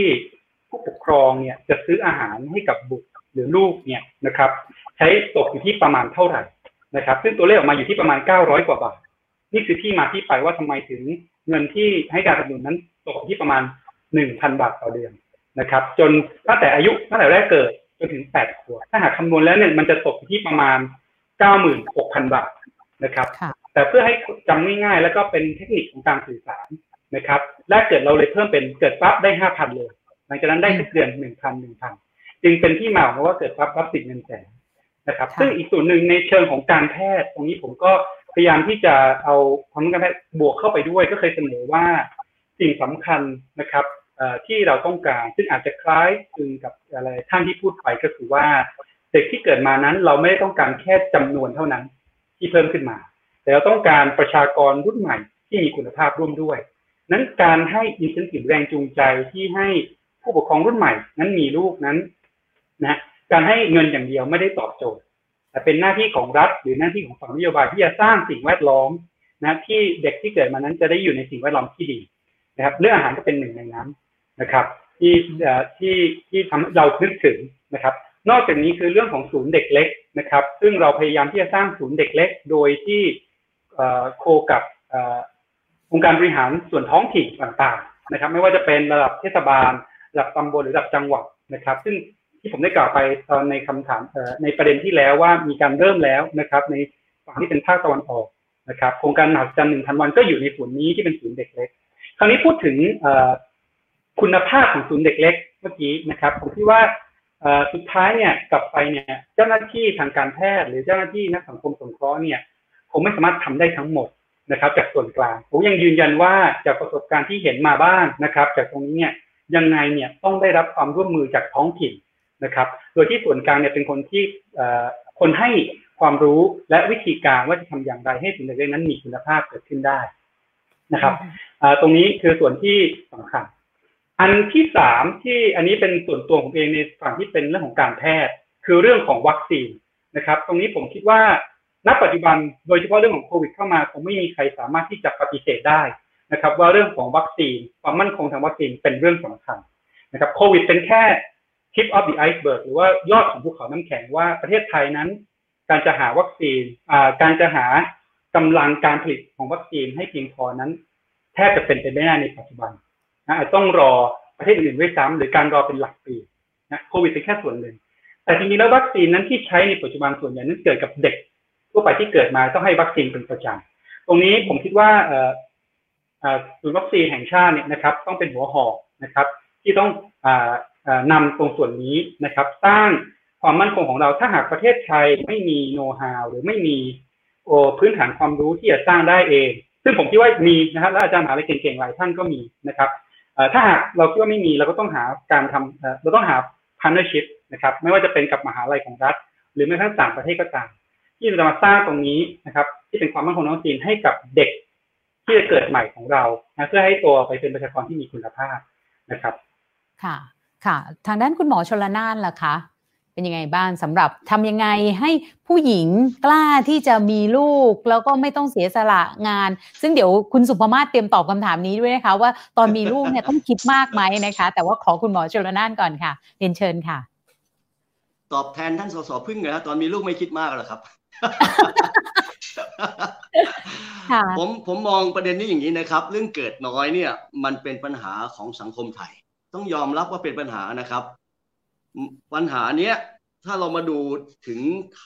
เหตุตัวเหตุของสาเหตุของมันเนี่ย เราพอจะแบ่งได้อยู่หลายประเด็นนะครับ ประเด็นที่หนึ่งเนี่ย ต้องยอมรับว่าขณะนี้ทัศนคติของคนไทยเนี่ยนะครับ เรื่องทัศนคติของคนไทยในการที่จะมีลูกเนี่ย ถือว่าเป็นทัศนคติที่ไม่ดีนะครับ โดยเฉพาะคนที่มีกำลังมีศักยภาพมีความพร้อมเนี่ยจะมีลูกน้อยนะครับ อาจจะมีปัจจัยอื่นๆเข้ามา แต่ว่าบางกลุ่มบางพวกคำว่าเกิดน้อยตรงนี้เนี่ยผมใช้คำว่าเกิดไม่สมดุลด้วยนะครับเหมือนในเขตพื้นที่ผมนี่มีพี่น้องชนเผ่าค่อนข้างมาก บ้านหนึ่งเนี่ยมียี่สิบหนึ่งหนึ่งหลังเนี่ยมีห้าครอบครัวนะครับ มีลูกยี่สิบคน อันนี้ไม่ได้เกิดน้อยนะครับ อันนี้ไม่ได้เกิดน้อย มันนี่เกิดเยอะ นี่เกิดเยอะ ขณะที่คนพื้นราบเนี่ย จะมีลูกคนในคิดมากนะครับ อันนี้คือสิ่งแรกที่เป็นปัญหาอยู่ ต้องไปแก้ทัศนคติว่าจะต้องแก้อย่างไรนะครับ เรื่องที่สองที่เป็นปัญหานะครับ ปัญหาเรื่องของการดำรงชีพ การเอาชีวิตรอดนะครับ การทำงานเหมือนที่ท่านประธานกนิการถามผมว่า ไม่ต้องห่วงงานเลยตัดสินใจมีลูกเลยอันนี้คนไทยเรายังมองว่าลูกมากจะยากจนอยู่ ลูกมากจะยากจนอยู่ พยายามขวัญขวายหาเงินหางานที่จะทำนะครับ ในขณะที่บางประเทศเนี่ยเขาไม่คิดถึงเรื่องของพื้นที่ เขาไม่คิดถึงเรื่องความว่างงานนะครับเขามีนโยบายชัดเจน อันนี้อันนี้เป็นเป็นปัญหาที่ต้องแก้นะครับ เรื่องต่อไปครับเรื่องที่เป็นปัญหาเนี่ยมันเป็นเรื่องของสภาพแวดล้อมถิ่นกำเนิดนะครับสถานภาพโอกาสของแต่ละบุคคล อันนี้ก็มีผลต่อการเกิดน้อยนะครับ เรื่องต่อไปเป็นเรื่องสุขภาพครับ เราต้องยอมรับนะครับว่า โอกาสการตั้งครรภ์เนี่ยในหญิงยหญิงวัยเจริญของเจริญพันธุ์ของเราเนี่ยมีน้อยที่จะได้ลูกนะครับ ปัญหาส่วนหนึ่งก็เกิดจากการท้องก่อนวัยอันควร มีการทำแท้ง มีการทำมีทการทำหัตถการเหมือนคุณหมอเอ๊นะรู้ดีนะครับทำให้มันมีภาวะผิดปกติของของการที่จะมีการเจริญพันธุ์ อันนี้เป็นเป็นประเด็นที่เป็นปัญหา แล้วก็ปัญหาสำคัญคือตัวนโยบายรัฐครับ ตัวนโยบายรัฐ อันนี้ต้องยอมรับว่าเป็นปัญหาทำให้เราไม่สามารถที่ส่งเสริมให้คนวัยเจริญพันธุ์เนี่ยมีลูกได้ มันมีเรื่องเล่านะผมไม่อยากเล่าว่ามีเวลาน้อยนะครับก่อนจะแต่งงานได้ดอกเตอร์แพทย์หญิงนะครับพอแต่งงานเสร็จปุ๊บเมนขาดดีใจไปตรวจปรากฏว่าเมนโพสหมดประจำเดือนแล้วเข้ากับชีวิตดิฉันเลยค่ะ ใช่เท่าไอ้นี้มาขอให้มีลูกเนี่ยไม่ได้ครับ ไม่ได้รับรู้นะครับ เพราะนั้นถ้าจะมีวิธีแก้เนี่ยเป็นนโยบายจริงๆเพื่อไทยก็เขียนไว้นโยบายนะครับของพรรคแต่เขียนเป็นลักษณะภาพกว้างนะครับ ก็ลงไปในรายละเอียดอีกนิดหนึ่งเช่นหนึ่งต้องปรับโครงสร้างประชากร ต้องยอมรับว่าโครงสร้างประชากรเรามันบิดเบี้ยวนะครับ เด็กน้อยผู้สูงอายุเยอะนะครับพีระมิดมันเปลี่ยนหมดภาพของฐานโครงสร้างประชากรมันเปลี่ยนเพราะฉะนั้นเนี่ยต้องมีนโยบายชัดเจนว่าต้องปรับโครงสร้างประชากร ทำอย่างไรครับ สิงคโปร์เนี่ยเขามีประเทศเล็กๆเนี่ยนะครับเขาออกนโยบาย3อมนะครับ นั่นหมายว่าวัยเจริญพันธุ์การแต่งงานทุกคู่เนี่ยจะต้องมีลูกสามคนขึ้นไป อย่างน้อยต้องมีสามหรือมากกว่านั้น อันนี้ต้องเป็นนโยบายครับ สมมุติว่าประชาธิปัตย์ก็ดีก้าวไกลก็ดีนะครับ ภูมิใจไทยก็ดีเพื่อไทยเราก็ดีเนี่ยเราจับมือกันตรงนี้ผมผมคิดว่าเราปรับโครงสร้างประชากรได้นะครับ การที่จะมีทรีอมเนี่ยแน่นอนครับ สิงคโปร์เนี่ยเขาให้ความมั่นใจว่าถ้าคุณมีลูกนะครับเขาดูแลเต็มที่ อย่างลูกคนที่สามเนี่ยส่งจบถึงวิทยาตรีอย่างเงี้ยนะครับ อันนี้เป็นนโยบายที่สามารถออกมาได้เป็นหลักประกันให้เขาเขาจะไม่ต้องห่วงเรื่องอาชีพนะครับออกมาเนี่ยเขามีหน้าที่เลี้ยงลูกดูแลลูกให้ดีที่สุด สิ่งต่อไปต้องแก้ครับ อันนี้เป็นแก้ที่ส่วนบุคคลครับ เรื่องของด้านสุขภาพเรื่องของทัศนคติ ลูกมากจะยากจนต้องออกครับ ลูกมากจะยากจนเนี่ยต้องออกมันฝังหัวคนไทยมาตั้งแต่ยี่สิบ กว่าปีที่ผ่านมา ขนาดนี้ยังฝังหัวอยู่ ต้องบอกลูกมากเนี่ยอยากจะร่ำรวยแต่ว่าต้องต้องมีนโยบายอย่างที่คุณหมอชลนานบอกก่อนนะคะ แล้วทัศนคติไอ้เรื่องมีลูกมากจะยากจนมันจะหายไป เพราะว่าถ้าตรงนั้นครับออกก่อน แต่ไม่มีนโยบายรัฐรองรับนี่ก็ไม่ไหวเหมือนกันนะคะ ถูกต้องครับนโยบายรัฐต้องรองรับปรับทัศนคติเรื่องของหน้าที่ของมนุษยชาติ เดี๋ยวนี้เขาตอบไม่ค่อยถูกนะครับ ว่ามนุษย์มีหน้าที่อะไร บางคนตอบสิบพันนะครับ ผมให้คะแนนห้าคะแนน มันเป็นหน้าที่หลักเราคือการดำรงพันธุ์นะครับทำยังไงก็ได้ให้สามารถดำรงเผ่าพันธุ์เราได้นะครับ เรื่องพวกนี้เนี่ยมันก็ต้องแก้นะครับ ต้องแก้เพราะหลายคนเองไม่ทำหน้าที่ของมนุษย์ครับ ไม่ได้ว่าคุณกันธิกานะครับ ค่ะค่ะหลายคนไม่ทำหน้าที่ของหน้าที่เราของไม่ทำนะครับ อันนี้เป็นเป็นสิ่งที่ต้องแก้ในเชิงนโยบายนะครับ ตัวอาชีพตัวการงานนะครับ ขึ้นทะเบียนอาชีพให้ถูกต้องดูแลเขาให้เต็มที่นะครับ เพื่อให้เขามีหลักประกันและที่สำคัญนโยบายเรื่องวัยเจริญพันธุ์คุณนัทวุฒิรู้ดีเรื่องนี้นะครับ เราต้องส่งเสริมให้เต็มที่ พร้อมเต็มที่ที่จะมีลูกแล้วก็ดำรงลงพันธุ์นะครับ แล้วก็สิ่งสำคัญครับ มาตรการเสริมอย่างอื่นนะครับ ถ้าเขาไม่สามารถดำรงพันธุ์ได้เนี่ยเราต้องใช้วิธีการดำรงพันธุ์ด้วยวิธีการอื่น เช่น การผสมเทียมใช่ไหมครับ การผสมเทียม ซึ่งขณะนี้คนจีนนิยมมาเมืองไทยมากนะครับเขาเขาเขามีลูกได้สองคนเขาเลยมาที่เมืองไทยเรามีความสามารถด้านนี้ก็ส่งเสริมให้เต็มที่ครับ อันนี้คือนโยบายที่จะแก้คำว่าเกิดน้อยได้ครับ ขอบพระคุณครับ ค่ะ คุณสุภมาศล่ะคะ เป็นยังไงบ้างในฐานะคุณแม่ด้วยนะคะ ตอนตอนที่ตัดสินใจจะมีลูกเนี่ยคิดเยอะไหมนโยบายรัฐ หรือว่าสภาพแวดล้อมเนี่ยมันมีปัจจัยหรือเปล่านะคะ หรือว่ามองว่าถ้าอยากจะเชียร์ให้ผู้หญิงเนี่ยกล้าที่จะมีลูกหรือตัดสินใจที่จะมีลูก โดยไม่ต้องแลกกับชีวิตการทำงานต่างๆ เนี่ยเป็นยังไงได้บ้างคะเรียนเชิญค่ะ จริงต้องต้องตอบท่านประธานค่ะว่าเหมือนพี่ชนนานบอกเป๊ะเลยค่ะก็คือว่า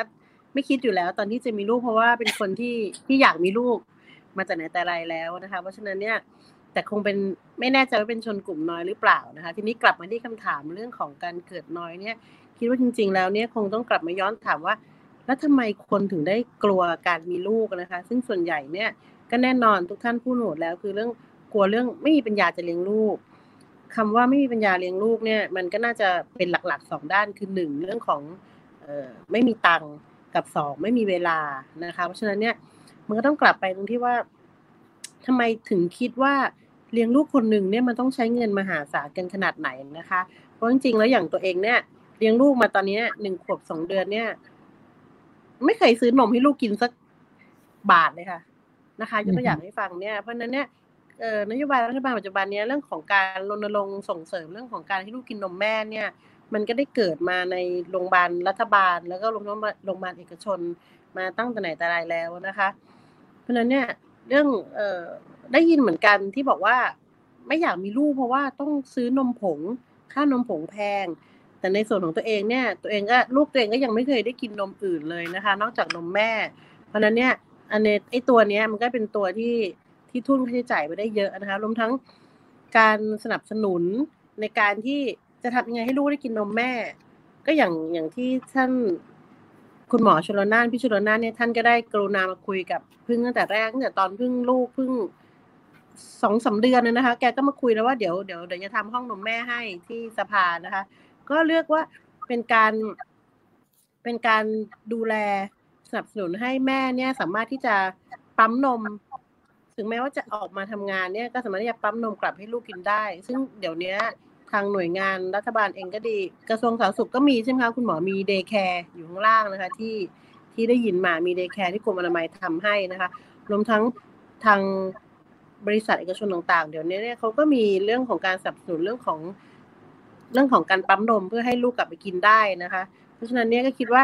กลับมาคิดว่า เออ นอกจากต้องซื้อนมผงแล้วมันมีค่าอะไรอีกสมมติว่าอะเด็กก็ไม่พ้นค่าผ้าอ้อม มันมีไม่กี่อย่างนะคะเพราะเด็กยังยังกินไม่ได้ยังเด็กกินแล้วก็นอนอย่างเดียว ถ้ากินไม่ต้องจ่ายตังค์นอนเนี่ย พวกผ้าอ้อมต่างๆ เนี่ย มันก็มันก็อย่างที่บอกว่ารัฐบาลก็มีเงินอุดหนุนพอสมควรนะคะ ถ้าเกิดว่าจริงๆแล้วบริหารเงินดี ๆ เนี่ย ก็ก็คงจะไม่ได้น่ากลัวมากสำหรับการที่คิดว่าจะมีลูกคนหนึ่งนะคะ โตขึ้นมาก็มีส่วนเด็กเล็กรองรับอย่างที่ได้หลาย ๆ ท่านได้พูดไปแล้วนะคะเพราะฉะนั้นเนี่ยนโยบายต่างๆนี่มันก็น่าจะต้องกลับมาอย่างที่บอกว่า คนกลัวที่จะมีลูกเพราะอะไรกลัวไม่มีไม่มีไม่มีตังค์ให้ซื้อนมให้ลูกกิน แล้วก็กลัวเดี๋ยวเข้าโรงเรียนแล้วเลี้ยงจ่ายกันไม่ทันแต่มันก็ต้องกลับมาดูอีกว่าอย่างสมัยเราเนี่ย ไม่ไม่แน่ใจว่าอาจจะเป็นแค่สมัยพึ่งกับพี่ชนน่าสองคนนะคะ สมัยนั้นเนี่ย ถ้าเราได้ยินรุ่น รุ่นพ่อแม่เราเนี่ย มีลูกบ้านหนึ่งเป็นสิบคนน่ะนะคะ รุ่นรุ่นพวกพวกบรรพบุรุษเราเนี่ยก็เลี้ยงกันมาได้นะคะ พี่คนโตสุดก็เลี้ยงน้องคนกลางน้องคนพี่คนกลางก็เลี้ยงน้องคนเล็กเลยจริงๆแล้วเพิ่งเพิ่งคิดว่าการมีลูกอะมันไม่ได้ไม่ได้น่ากลัวแบบที่ เดี๋ยวนี้คนรู้สึกว่ามันมันมันจะต้องจ่ายอะไรมากมายหรือว่าไม่มีเวลาอะไรขนาดนั้นเพียงแต่ว่าอย่างที่หลาย ๆ ท่านได้กรุณาพูดเพิ่งคิดว่าพูดถูกทุกท่านเลยคือว่ามันมันมันผิดฝาผิดตัวไอ้คนมีลูกไอ้คนที่มีลูกง่าย ๆ เนี่ย แล้วมีเยอะๆเนี่ยก็กลายเป็นคนที่ไม่พร้อมจริงๆนะคะ แต่คนที่ไม่ไม่ค่อยมีลูก มีลูกยากๆเนี่ยก็เป็นคนที่พร้อมอย่างเงี้ยอย่างอย่างตัวตัวเพิ่งเองยกตัวอย่างเพิ่งลูกเพิ่งก็ทำกิฟต์เหมือนกันนะคะทำกิฟต์มาสามปี ถึงจะได้ถึงจะได้ลูกคนนี้นะคะ เพราะฉะนั้นเนี่ยก็กลับมาอีกตรงที่บอกว่า เรื่องของการทำกิฟต์เรื่องของการทำเด็กหลอดแก้วเนี่ย ก็ได้เห็นมาอย่างละเอียดเป็นเวลาสามปีเต็มเนี่ยนะคะ คนจีนเนี่ยมาทำเยอะมากอย่างที่เมื่อกี้พี่ชนนานบอกนะคะ คือเมืองไทยเนี่ยเป็นประเทศที่แบบต้องบอกหมอเก่งแลบแลบดีเครื่องมือถึงนะคะ แต่ว่าคนไทยเองเนี่ยอย่างที่หลาย ๆ ท่านได้คุณอาบอกแล้วว่าค่าทำเด็กหลอดแก้วเนี่ย ค่อนข้างสูงแม้กระทั่งโรงพยาบาลรัฐบาลก็ไม่เข้าใจเหมือนกันว่ารัฐบาลนี้ก็เป็นแสนนะคะ เพื่อนไปทำมันเนี่ยก็เรียกว่าแทบจะไม่ต่างจากเอกชนเลย ซึ่งเคยถามกันว่ามันแพงค่าอะไรเขาก็บอกว่า แพงค่าน้ำยา แพงค่าเหมือนแพงค่าเครื่องมือ แล้วก็เอากลับไปหารซึ่งจริงถ้าเกิดตรงนี้เนี่ย มันมีการสนับสนุนให้ให้ทุกคนที่มีปัญหา มีภาวะมีบุตรยาก ได้เข้าถึงการการทำกิฟต์พูดง่ายๆนะการทำเด็กหลอดแก้วเนี่ย ก็คิดว่าทำให้น่าจะทำให้คนคนชั้นกลางลงล่างเนี่ยเขาสามารถที่จะมีคนมาคอยออ รับใช้ชาติได้ในอนาคตเพราะฉะนั้นเนี่ยไอ้ตรงเนี้ยทำยังไงให้ไอ้การดูแลคนที่มีภาวะมีบุตรยากเนี่ย เอาแค่ค่าไปตรวจนะคะ คนยังไม่กล้าไปตรวจเลยราะว่าไม่รู้มันจะต้องแพงขนาดไหนอย่างเงี้ยนะคะ เพราะฉะนั้นเนี่ยไอ้ไอ้สิ่งเหล่านี้มันน่าจะเป็นสิ่งที่รัฐบาลเนี่ยช่วยดูตั้งแต่แบบตอบคำถามว่าทำไมคนถึงกลัวการที่จะมีลูกนะคะ มันก็มันก็ทั้งหมดก็ได้จริงๆเลยแหละท่านได้ตอบหมดแล้วว่าตั้งแต่ เรื่องของเวลาเรื่องของเท่าเพราะนั้นถ้าเกิดเรามีอะไรที่มัน support ตรงนี้ได้เนี่ยก็คิดว่าไอ้เรื่องเกิดน้อยเนี่ยมันก็น่าจะจะดีขึ้นนะคะ ค่ะ เมื่อสักครู่คุณผึ้งสส. สุภมาศเนี่ยพูดถึงเรื่อง day care ที่กระทรวงสาธารณสุขเน้นมีรุ่นน้องนะคะ คือต้องไปเข้าคิวอะสุดท้ายก็ต้องใช้เส้นนะคะ คือจะบอกว่ามันแน่นมากแล้วก็มีน้อยไอ้ที่มีคุณภาพก็ ไม่เยอะไอ้ที่จะไปเพื่อให้มันมีคุณภาพก็ไม่แน่ใจ คือต้องมีการรับรองคุณภาพอย่างดีเลย เมื่อกี้เนี่ยหลาย ๆ ท่านเนี่ยพูดถึงเรื่อง day care พูดถึงเรื่องศูนย์พัฒนาเด็กเล็กไปแล้วบ้างแล้วนะคะ แต่ว่ายังมีบางท่านที่ยังไม่ได้แตะเรื่องนี้ มีท่านใดอยากจะพูดประเด็นนี้ไหมคะ day care ศูนย์พัฒนาเด็กเล็กขอเชิญคุณหมอชลน่านก่อนเลยค่ะ เรื่องศูนย์พัฒนาเด็กเล็ก day care center เนี่ยครับอย่างที่สภาเราเมื่อสักครู่เนี่ยต้องขอบคุณท่านสสนัทวุฒิแล้วก็สสผึ้งที่ได้พูดถึงว่าเราเริ่มการมาได้อย่างไร จริงๆแล้วเนี่ยเราเห็นสภาพนะครับเพื่อนสสเราโดยเฉพาะอย่างผึ้งอย่างน้องทิพนะครับ ต้องเอาผ้ามาคลุมแล้วก็ปั๊มนมกลางสภานะครับ น่าสงสารมาก ก็เลยมีความคิดกันเผอิญผมอยู่กรรมธิการกิจการสภาเลยเอาเรื่องนี้เข้าหารือในที่ประชุมนะครับ ที่ประชุมก็มีมติว่าเราจะทำ daycare center แต่ขั้นตอนตรงนั้นเนี่ยมันต้องใช้เวลาพอสมควรในการที่จะพัฒนา ก็เลยเริ่มที่ห้องนมแม่ก่อนนะครับ เริ่มที่ห้องนมแม่ก่อนน่าจะขยับขยายขึ้นไป สิ่งสิ่งที่ผมมองนะครับเเรื่องของศูนย์ดูแลเด็กเล็กเนี่ย ถ้าอยู่ในภาคชนบทเนี่ยนะครับ ผมเห็นแล้วผมก็มีความสุขนะ ผมเห็นแล้วมีความสุขเพราะว่าส่วนใหญ่เนี่ย พ่อแม่ที่มีลูกประมาณขวบสองขวบเนี่ยเขาก็เอาเข้าศูนย์พัฒนาเด็กเล็ก แต่ว่าก่อนหน้านั้นนะครับ ก็เหมือนที่น้องพุ่งพูดถึงนะครับว่า ส่วนใหญ่เขาให้นมลูกด้วยนมแม่เขาเลี้ยงลูกด้วยนมแม่นะครับ น้อยรายที่จะมีการใช้นมผสมหรือนมนมเอ่อนมผงมาเลี้ยงลูกนะครับ มีน้อยมีน้อย ในภาคชนบทนะครับ ภาพเราเห็นยังเป็นอย่างนี้อยู่ แต่ว่า สภาวะที่มันเป็นครอบครัวแหว่งกลางนี่แหละ อันนั้นนะคือ พอเกิดได้สักสองสามเดือนนะครับ ก็กลับมาทำงาน อันนี้แหละครับคือปัญหาของการเลี้ยงลูกด้วยนมแม่ มันก็พันยอดกันไปนะครับ เพราะฉะนั้นประเด็นของการดูแลเด็กเล็กเนี่ย มันต้องแยกนะครับ มันต้องแยกว่าตั้งแต่แรกเกิดไปถึงหกเดือนเนี่ยควรจะเน้นหนักตรงไหน นมแม่แม่ควรจะต้องอยู่กับลูกนะครับ มีมาตรการอะไรจะส่งเสริมให้แม่เขาอยู่กับลูกได้มากที่สุดใช่ไหมครับ ถ้าเข้าไปทำงานเนี่ยก็สามารถไปทำงานได้ที่สามารถเลี้ยงลูกเลี้ยงเอ่อเลี้ยงลูกด้วยนมแม่ได้ อันนี้เป็นสิ่งที่ต้องคิดนะครับ หลังจาก 6 เดือนไปถึง 1 ปี ก็ก็ดูอีกช่วงหนึ่งนะครับ หลังจาก 1 ปีไปแล้วที่จะเข้าศูนย์พัฒนาเด็กเล็ก อันนั้นก็ว่าไปอีกเรื่องหนึ่งนะครับศักยภาพของศูนย์เนี่ยผมผมมองนะครับมันมีความจำเป็น อย่างคุณนัทวุฒิเนี่ยเขาทำงานด้านนี้โดยตรงเขาจะเห็นภาพชัด ศักยภาพของศูนย์นะครับ เราเองเนี่ยต้องยอมรับว่าท้องถิ่นเนี่ยเขารับเรื่องนี้ไปเพราะนั้นสิ่งที่จะเป็นเชิงนโยบายเนี่ยท้องถิ่นต้องเน้นหนักเรื่องนี้เลย เรื่องของการพัฒนาศักยภาพบุคลากรนะครับ การดูแลมิติทางด้านสุขภาพมิติทุกมิตินะครับ ที่จะเข้ามาการพัฒนาการเฝ้าระวังภาวะโรคต่างๆนะครับ มันมีความจำเป็นครับที่จะต้องใช้ครูหมอพ่อแม่ ในการที่เฝ้าระวังโรคของเด็กนะครับ อันนี้เป็นนกลไกที่ใช้ได้ผลมากครับ เมื่อก่อนเนี่ยเรามีเด็กกลุ่มนี้เนี่ยที่มีภาวะเขาเรียกสติปัญญาต่ำเนี่ยนะครับ เราพบได้ถึงร้อยละยี่สิบนะครับ แต่พอมีครูหมอพ่อแม่เนี่ยเราลดไปเราเราพบเดิมเนี่ยเราพบสามสิบเปอร์เซ็นตนะครับ แต่มีครูหมอพ่อแม่เราลดไปถึงยี่สิบเปอร์เซ็น ด้วยวิธีง่ายๆนะครับ แค่กระตุ้นแค่สังเกตเนี่ยเขาเรียกครูหมอพ่อแม่ช่วยกันดูนะครับ สามารถดีเทคเด็กได้เอาเด็กมากระตุ้นเนี่ยแก้ปัญหาได้เพราะนั้นสิ่งเหล่านี้มีความจำเป็นนะครับ เพราะนั้นมุมผมเนี่ยก็ต้องเติมเต็มทุกทุกมิตินะครับ ให้เด็กได้มีโอกาสนะครับ เป็นเด็กที่เกิดมามีคุณภาพอย่างคุณหมอเอพูดถึงครับ ค่ะ มีท่านใดอยากจะเพิ่มอีกไหมคะ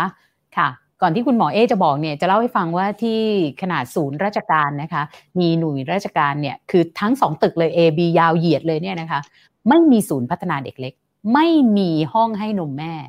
ทั้งที่มีความพยายามที่จะติดต่อกรมธนารักษ์ที่เป็นเจ้าของพื้นที่เนี่ยว่าควรทำ นะคะบางคนเนี่ยก็เลยต้องไปขอที่กรมอนามัยไปใช้เส้นนี่แหละค่ะเพื่อเสียบเอาลูกเข้าไปเนี่ยนะคะคือหน่วยราชการก็ยังไม่ได้จริงจังกับเรื่องนี้นะคะค่ะ คุณหมอเอเรนเชิญค่ะ เติมจากที่พูดไปนิดนึงเมื่อกี้ผมแตะเรื่องของศูนย์เด็กเล็กนิดนึงอันนี้ได้ยินผมไหมครับเพลินว่าหูฟังบลูทูธแบตหมดพอดีฮะได้ยินค่ะได้ยินได้ยินชัดค่ะได้ยินชัดครับคืออย่างนี้ครับคือว่าตัวของศูนย์เด็กเล็กเนี่ยที่ผมพูดถึงที่ให้ทาง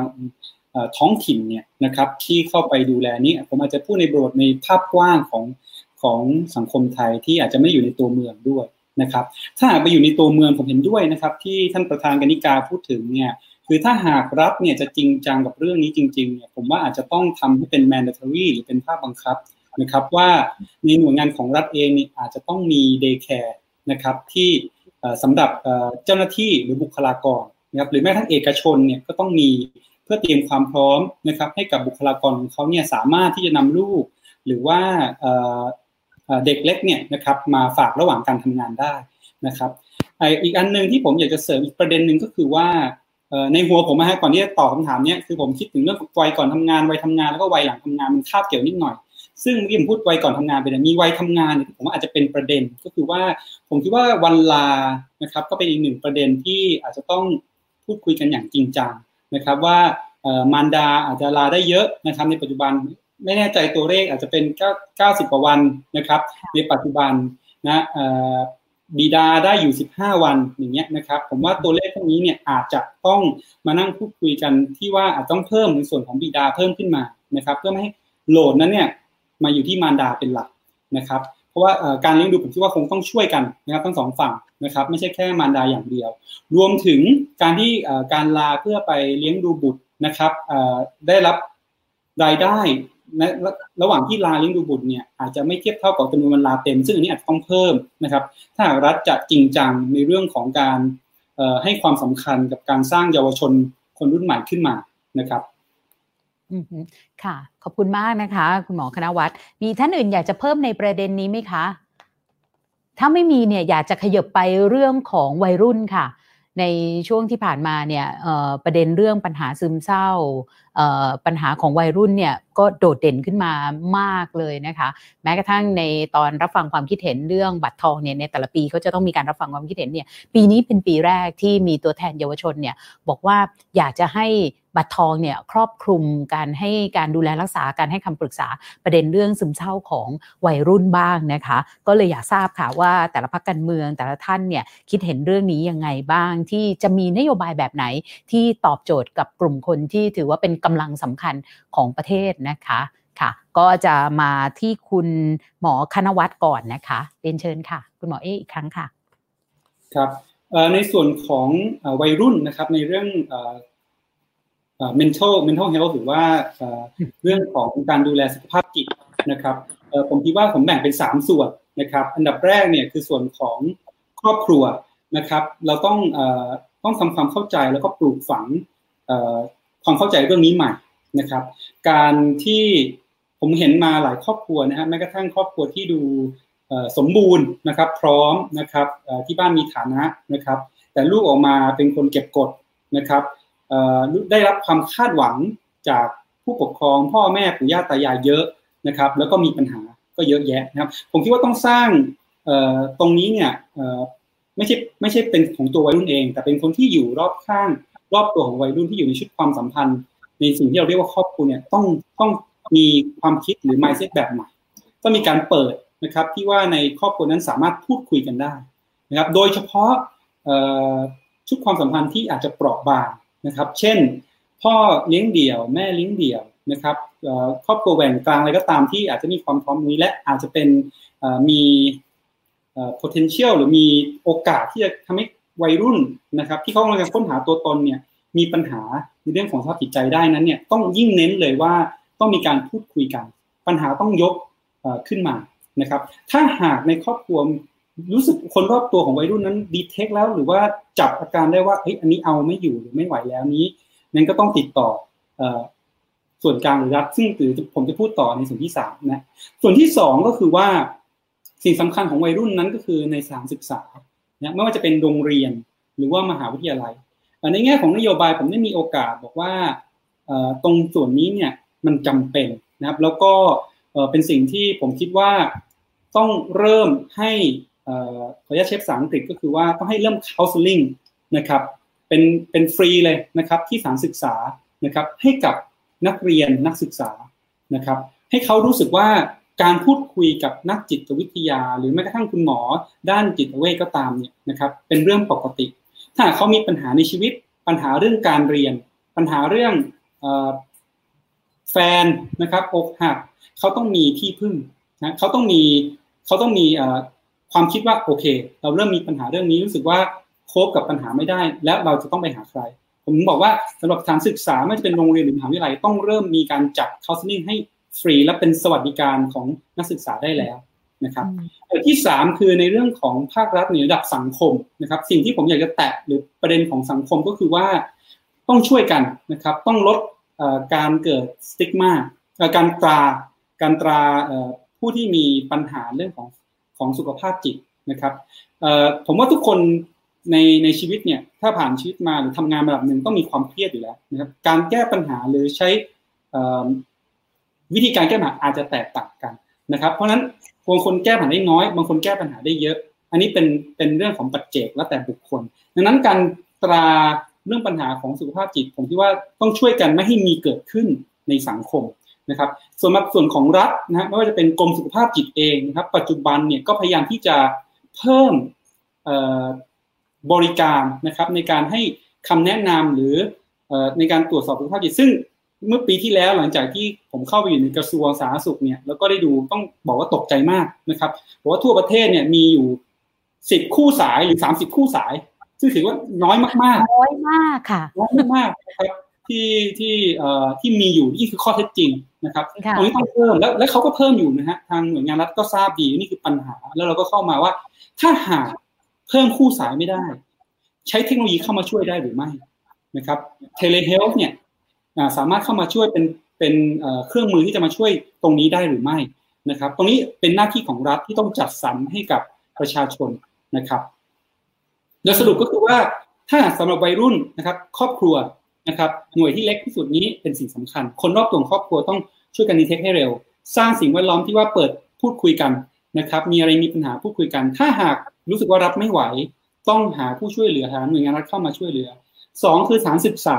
นะต้องจัด ให้มีการบริการนะครับในเรื่องนี้และทำให้มันเป็นสิ่งที่เป็นปกตินะครับว่า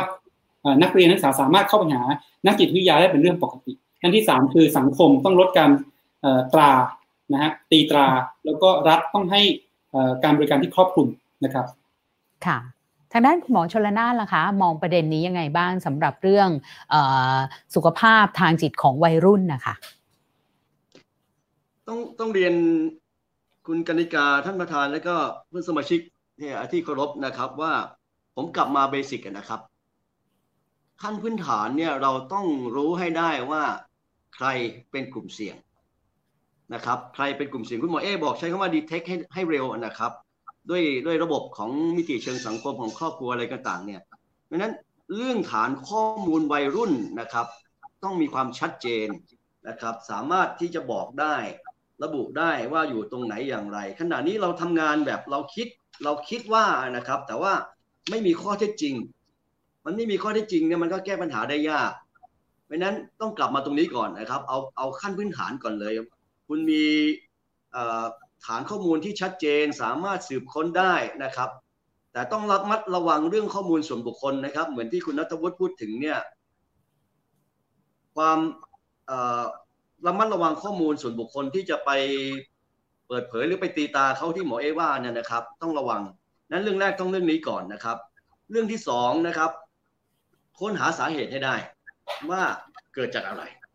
เพราะผมเชื่อว่าแต่ละบริบทแต่ละพื้นที่นี่แตกต่างกันไปฮะสังเกตว่าในภาคชนบทปัญหาการซึมเศร้าของวัยรุ่นจะมีน้อยนะครับ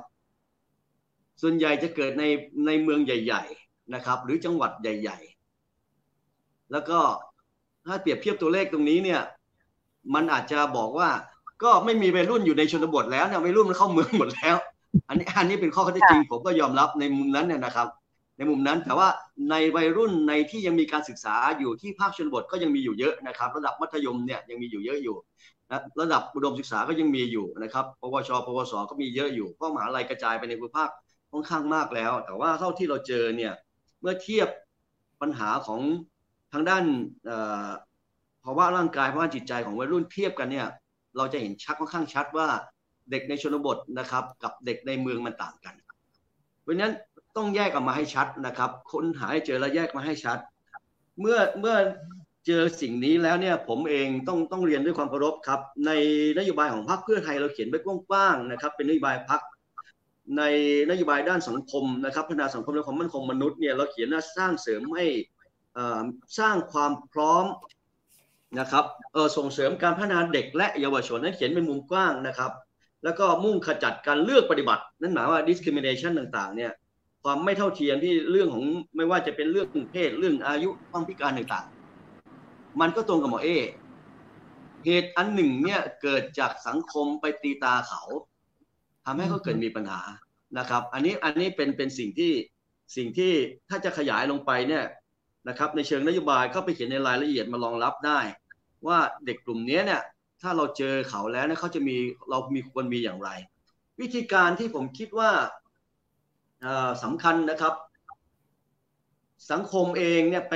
คาดหวังไปมุ่งหวังกับเขามากเกินไป ไม่ว่าจะเป็นพ่อแม่ ผู้คนรอบข้างญาติพี่น้องนะครับ มันทำให้เขาเกิดปัญหาเรื่องไม่ว่าจะเป็นตัว EQ หรือ IQ เนี่ยนะครับ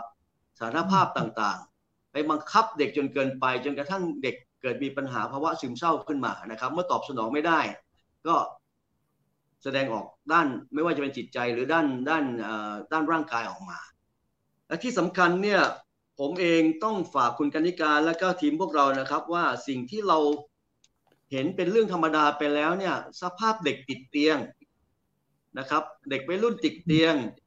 เด็กวัยรุ่นที่ยังไม่มีทักษะชีวิต เด็กติดเตียงครับ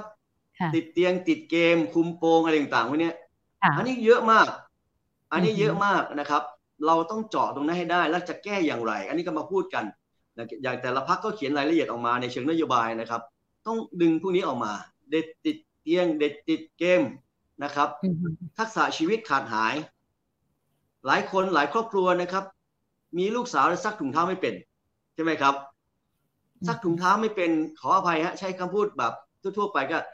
อ่ากางเกงในก็ซักไม่เป็นเพราะนั้นนะวิถีชีวิตเหล่านี้เนี่ย จริง ๆ มันเป็นวิถีชีวิตแบบปกตินะครับ ไม่ต้อง new normal หรอกฮะไม่ต้อง new normal นะอันเนี้ยต้องกลับเข้าไปเป็นเป็นเป็นสิ่งที่ต้องปลูกฝังในวิถีชีวิตเขาให้เขามีทักษะชีวิตที่จะเอาตัวรอด ก็ต้องกลับเข้าไปดูถ้าแก้พวกนี้ได้ ผมว่าปัญหาเรื่องการซึมเศร้าต่างๆ เนี่ยจะจะลดน้อยลง เว้นแต่มีเหตุทางกายจริงๆ แล้วไปสู่ทางจิตนะครับ ครับ ขอบพระคุณครับ ค่ะ ขอบคุณมากค่ะ คุณสุภมาศล่ะคะ ประเด็นนี้มองยังไงคะเรียนเชิญค่ะขออนุญาตทวนถามอีกรอบนึงค่ะเมื่อกี้หลุดไปค่ะอ๋อค่ะ ก็คือว่าตอนนี้เนี่ยวัยรุ่นปัญหาที่เขาเผชิญอยู่เนี่ยก็คือโรคซึมเศร้านะคะ แล้วก็หลายเรื่องเนี่ยเช่นเรื่องการปรับตัวชีวิตกับแรงกดดันของสังคมแรงกดดันของครอบครัวเนี่ยพัก หรือว่าคุณสุภมาศเองเนี่ยคิดว่าประเด็นนี้เนี่ยคุณจะมีนโยบายอย่างไร เพื่อที่จะแก้ปัญหาค่ะเรียนเชิญค่ะ จริง ๆ แล้วนะคะถ้าเกิดพูดถึงเรื่องของโรคซึมเศร้าเนี่ย ก็บังเอิญว่าเป็นประสบการณ์ใกล้ตัวเหมือนกันก็คือว่าแต่มันจะไม่ใช่วัยรุ่นซึมเศร้านะคะ แต่ว่าถ้าเกิดว่าคนคนเคยท้องคลอดลูกเนี่ย จะเคยได้ยินเรื่องของคุณแม่ที่ประสบกับภาวะซึมเศร้านะคะ คิดว่าจริง ๆ แล้วมันมันไม่ได้แตกต่างจากวัยรุ่นเท่าไหร่หรือว่าโดยส่วนใหญ่เนี่ย ครึ่งหนึ่งก็จะเป็นคุณแม่วัยรุ่นด้วยซ้ำไปนะเพราะนั้นจริงๆแล้วเนี่ยต้องมาดูว่าไอ้ที่เกิดภาวะซึมเศร้าเนี่ยมันเกิดจากอะไรนะคะไอ้ส่วนที่มันเกิดจากสารเคมีนั่นก็เป็นเรื่องที่มันหลีกเลี่ยงไม่ได้ก็ต้องรักษากันไปนะคะ แต่ว่าส่วนใหญ่เนี่ยมันเกิดจากเรื่องของสิ่งแวดล้อม คนรอบตัวต่างหากที่จะทำให้เราซึมเศร้าหรือไม่นะคะ เพราะฉะนั้นเนี่ยจริงแล้วเนี่ยในเรื่องของการให้ความรู้ ในเรื่องของการก็ต้องกลับมาที่สถาบันครอบครัวรวมทั้งสังคมที่เป็นหน่วยเล็ก ๆ กันนะคะ สังคมเพื่อนบ้าน สังคมเพื่อนฝูง สังคมที่ทำงานนะคะ ที่จะสามารถที่จะมาดูแลในเรื่องของเหตุผลสาเหตุหลักที่ทำให้เกิดภาวะซึมเศร้าได้คืออะไร ถ้าเกิดว่ามองในกลุ่มของ ถ้าเป็นคุณแม่นะคะเพราะว่าซึมเศร้าส่วนใหญ่เนี่ยมันเกิดจากความความเปลี่ยนแปลง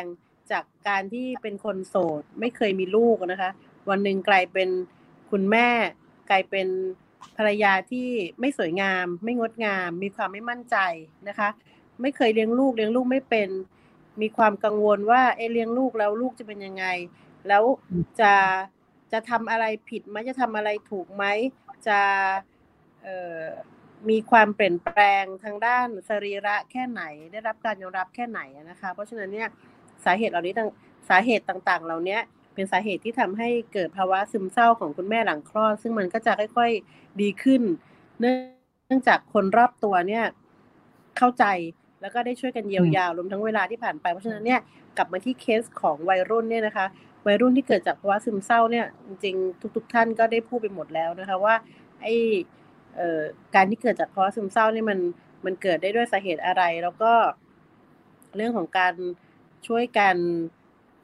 ดูแลวัยรุ่นเนี่ย ไม่ให้เกิดภาวะซึมเศร้าเนี่ย มันก็คงจะต้องเริ่มจาก จริง ๆ วัยรุ่นเนี่ยอยู่กับอยู่กับโรงเรียน อยู่กับสถาบันการศึกษาเนี่ยมากกว่าครึ่งครึ่งนะคะกับอยู่ที่บ้าน เพราะฉะนั้นเนี่ยเรื่องของนโยบายการหลักสูตรการเรียนการสอนก็ดีนะคะ เรื่องของระบบการดูแลของครูกับนักเรียนสมัยนี้ก็ดีนะคะ ก็เป็นเรื่องที่คงต้องกลับมาดูกันว่า จะทำยังไงให้เด็กเนี่ย มีความอบอุ่นเหมือนเหมือนเด็กสมัยเรานะคะ อย่างสมัยน่าจะใช้คำว่าเราเราทุกคนได้ น่าจะร่วมสมัยใกล้กันนะคะ ไม่เคยได้ยินนะคะ เรื่องภาวะซึมเศร้าหรืออะไรอย่างเงี้ยมีแต่แบบอยากอยากเล่นกับเพื่อนที่โรงเรียนนะนะคะเพราะว่าสังคมมันเป็นสังคมมันไม่ใช่สังคมที่เด็กอยู่คนเดียวเหมือนสมัยนี้ สมัยนี้เนี่ยเด็กสามารถที่จะปิดห้องอยู่คนเดียวในห้องแล้วก็ทำอะไรท่องโลกได้ทั้งโลกเลย โดยที่พ่อแม่ค่ะ ไม่ได้รู้เรื่องอะไรด้วยเลยนะคะเพราะนั้นเนี่ยสังคมมันเปลี่ยนไปพ่อแม่คงจะต้องตามไม่ทันใช่โรงเรียนคงจะต้องตามให้ทันนะคะมันมันจะไม่เหมือนมันจะไม่เหมือนรุ่นรุ่นก่อนๆแล้วนะคะเพราะฉะนั้นไอ้ตรงนี้คงต้องมานั่งดูระบบกระทรวงดีแล้วก็ต้องมานั่งดูว่าการที่เด็กอยู่คนเดียวแล้วเข้าถึงอินเทอร์เน็ตต่างๆ ได้เนี่ย มันจะบล็อกกันยังไง protect กันยังไง ให้เด็กเนี่ยได้ได้เรียนรู้แต่สิ่งที่ทำให้เขาไม่เป็นโรคซึมเศร้าอะค่ะค่ะ อืมค่ะ มันจริงๆมันก็มีประเด็นอยู่เหมือนกันนะคะ ว่าเอ๊ะสมัยรุ่นเราเนี่ย เอ่อเด็กไม่ค่อยเป็นซึมเศร้า หรือสมัยรุ่นเราเนี่ยเด็กไม่ค่อยมีปากมีเสียง หรือไม่กล้าที่จะบอกปัญหาของเขาออกมา แต่ปัจจุบันเนี่ยเด็กกล้ากล้าที่จะบอกปัญหาของเขาออกมาให้สังคมได้รับรู้มากขึ้นนะคะมันเหมือนแต่อะไรก็อืมรุ่นเราเหค่ะมือนรุ่นเรา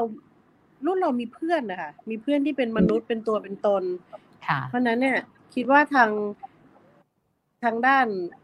เอ่อจิตใจของเรา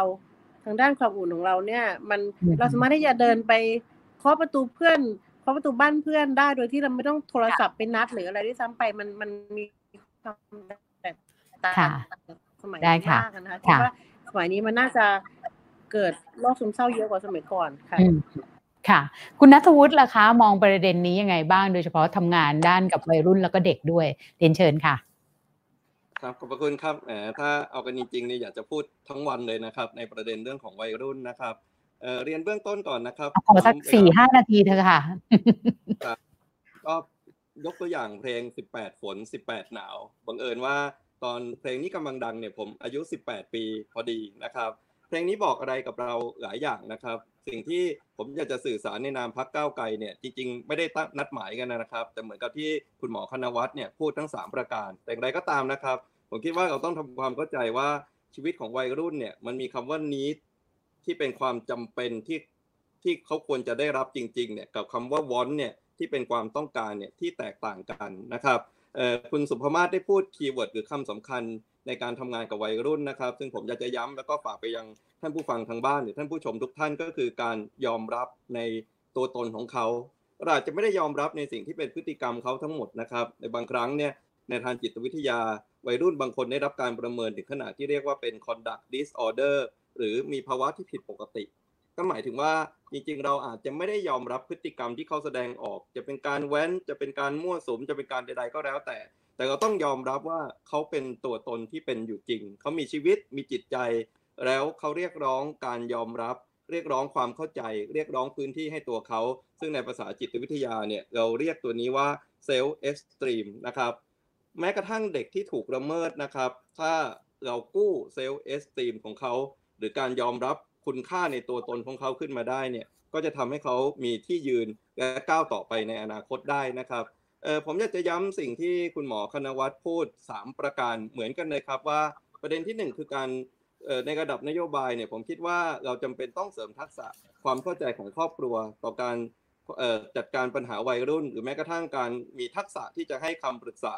ที่จะดีเทคที่จะมองสถานการณ์ต่างๆ แล้วไม่ตอกย้ำ มากไปกว่าเดิมที่เป็นอยู่นะครับ เพราะว่าหลายครั้งการ abuse หรือการทำร้ายเด็กที่รุนแรงเนี่ยไม่ใช่การตีนะครับ แต่คือการ abuse ในทางจิตใจ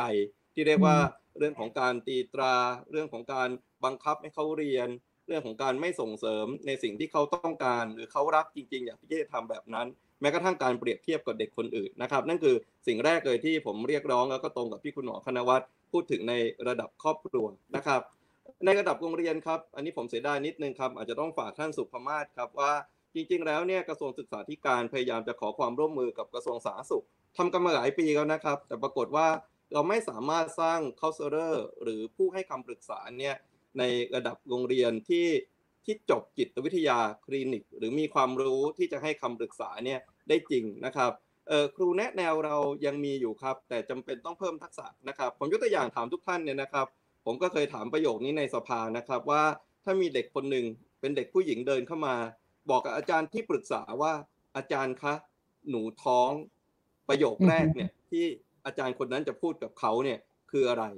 ประโยคถ้าให้เดาประสโยงคสัยจะดุอะค่ะถ้าให้เดาสงสัยจะดุว่าทำไมถึงปล่อยตัวปล่อยใจไปมีเพศสัมพันธ์ก่อนวัยอันควรอะไรอย่างเงี้ยนะคะ ตามสไตล์ใช่ไหมคะหรือถึงขั้นไล่ออกจากโรงเรียน ถูกครับหรือบางครั้งเนี่ยเป็นความอยากรู้อยากเห็นส่วนตัวนะครับ ผมก็เคยนะครับประโยคแรกเลยตอบก่อนเลยว่าเธอไปท้องกับใครมา ท่านนึกออกไหมครับฉะนั้นเนี่ยจริงๆแล้วเนี่ยประโยคแรกเนี่ยมันเปลี่ยนชีวิตคนเลยนะครับโดยเฉพาะการทำงานกับวัยรุ่นที่จะให้เขาเล่าเล่าเล่าให้ครูฟังก่อนได้ไหมว่าเกิดอะไรขึ้น ไม่ต้องห่วงนะ ครูพร้อมจะรับฟังหนูนะ ครูพร้อมจะเป็นที่ปรึกษาทุกอย่างมีทางออกนะ แต่ครูอยากรู้ว่าเกิดอะไรขึ้นฉะนั้นเนี่ยระบบการคัดกรองในโรงเรียนเนี่ยนะครับ ที่น่าชื่นชมก็คือในประเทศไทยเนี่ยโรงเรียนนานาชาติทั้งหมด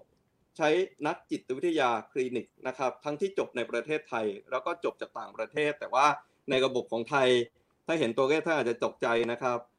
สถานศึกษาทั้งหมดรวมถึงเขตพื้นที่เนี่ยเรามีครูที่ทำหน้าที่เชิงจิตวิทยาคลินิกอยู่ทั้งหมดเนี่ยประมาณ 25 คน อันนี้ผมคิดว่าเป็นประเด็นที่เสียดายก็อยากจะเพิ่มขึ้นมากขึ้นทั้งในระดับโรงเรียน และก็ระดับท้องถิ่นนะครับ ในระดับที่3เนี่ยก็คือกรณีที่เกิดปัญหาขึ้นแล้วจริง ๆนะครับ เรามีจิตแพทย์ทั้งประเทศเนี่ย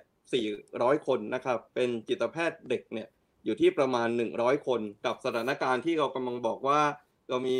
คนที่มีภาวะเสี่ยงทางด้านจิตเวชเนี่ยประมาณ 1%ของประชากรนั่นหมายถึงว่าถ้าเรามี 60 ล้านคนเนี่ยเรามีภาวะผู้ป่วยเสี่ยงจิตเวชเนี่ย6แสนแต่เรามีหมอแค่ 400 มันไม่เพียงพอหรอกครับอย่างไรก็ตามเนี่ยนะครับ เราคงต้องยอมรับว่าภายใต้ทรัพยากรที่มีอย่างจำกัดที่เมื่อสักครู่ผมบอกว่าเอกระทรวงศึกษาธิการขยับได้อีกนิดนึงนะกระทรวงสาธารณสุขขยับได้อีกนิดนึงเพราะว่าทั้งหมดเนี่ยจริงๆเรามีกฎหมายนะครับ เรามีพรบสุขภาพจิต เรามีคณะกรรมการสุขภาพจิต ระดับจังหวัดระดับชาติ เราขาดพระราชบัญญัติ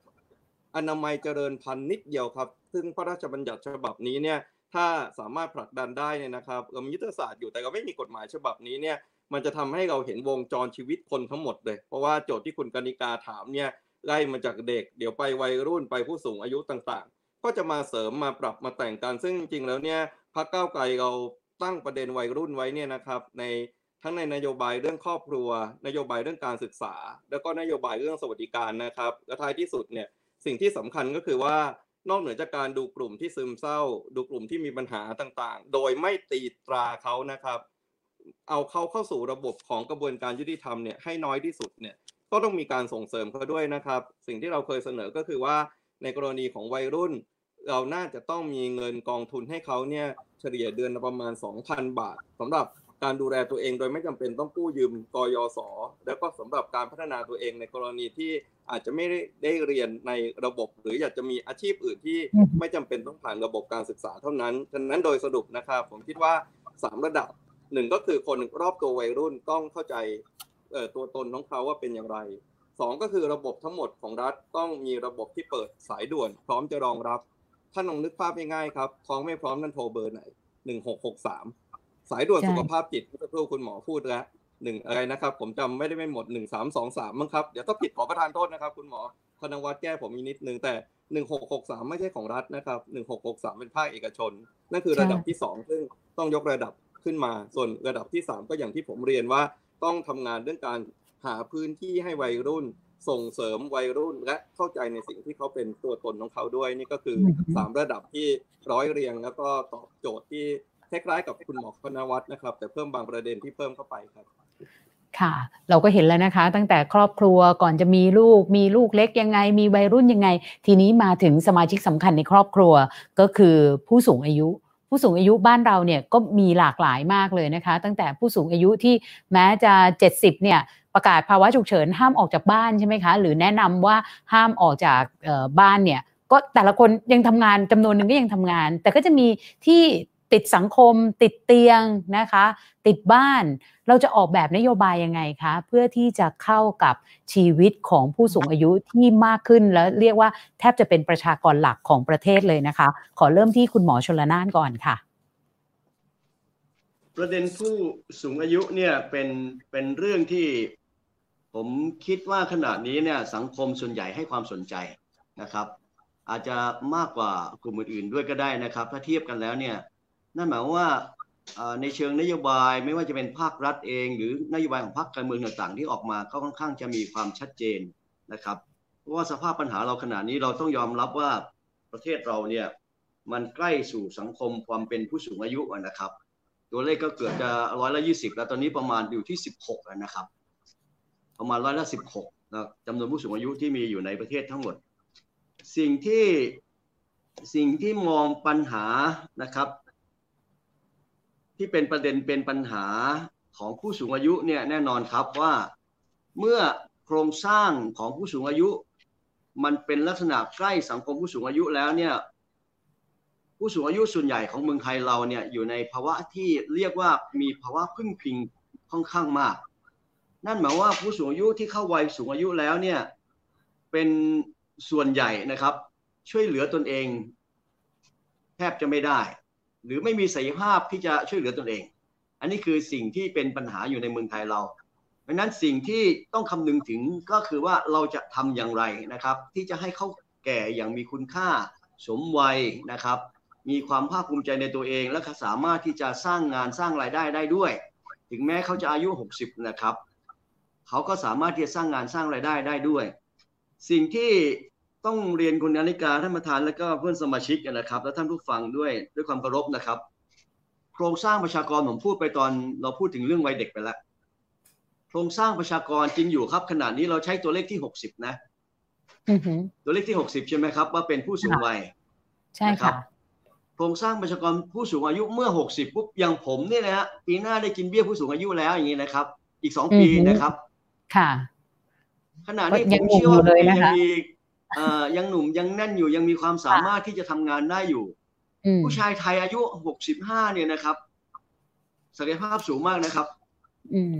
ศักยภาพสูงมาก โดยเฉพาะทางซีกทางเอเชียเราเนี่ย เราจะค่อนข้างแก่ช้าสำหรับผู้ชาย ต้องขออภัยนะนั่นเป็นทางหลักสรีระนะคุณหมอเอ็นะต้องช่วยช่วยพี่ด้วยนะ ในเรื่อง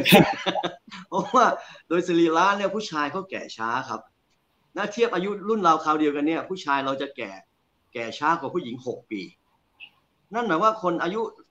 เท่ากันเนี่ยถ้าเป็นผู้หญิงเนี่ยด้วยสรีระเนี่ยเขาจะมีความแก่นะครับในเชิงของ physical นะครับ มากกว่าผู้ชายหกปี เพราะฉะนั้นเนี่ยวัยลักษณะของหกสิบห้าหรือเจ็ดสิบเนี่ยมันเป็นวัยที่สามารถสร้างงานสร้างรายได้ได้ คนกลุ่มนี้ต้องดึงศักยภาพเขาออกมาให้ได้นะครับ ให้เขาเป็นคนสามารถที่จะลดภาวะพึ่งพิง แล้วก็สามารถสร้างงานสร้างรายได้ให้กับประเทศชาติ ให้เขามีความสุขได้ คนคนกลุ่มหนึ่งนะครับ เมื่อเกษียณอายุไปแล้วเนี่ย กลายเป็นคนที่บอกว่าตัวเองไร้ค่า เกิดภาวะซึมเศร้า เกิดภาวะเอ่อเหมือนกับโดดเดี่ยวอ้างว้างอะไรต่างๆมันเรื่องพวกนี้ก็ต้องเข้ามามองในรายละเอียดนะครับ ว่าเราจะเข้าไปแก้ปัญหาเขาได้อย่างไรในการเสริมสร้างศักยภาพของเขานะครับ โดยการปรับโครงสร้าง ผมไม่ กล้ากล่าวว่าเราจะไปปรับความแก่จาก 60 เป็น 65 นะครับ เพราะว่ามันเป็นลักษณะของนิยามของทั้งโลกขององค์การอนามัยโลกเขาเขาใช้ 60 แต่ว่าเมื่อเข้าสู่วัย 60 แล้วเนี่ย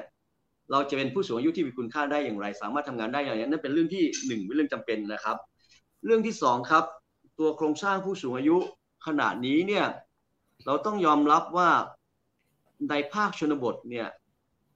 จะเป็นผู้สูงอายุที่ค่อนข้าง มันมีทั้งสองมิตินะครับ มิติหนึ่งเป็นผู้สูงอายุที่ถูกทอดทิ้ง เนื่องจากลูกหลานไม่อยู่บ้าน เมื่อสักครู่คุณกนิกาใช้ว่าสังคมแบ่งกลางใช่ไหมครับค่ะสังคมแบ่งกลางมีมีตัวเองและก็หลานนะครับ ลูกๆอาจจะไม่อยู่ด้วย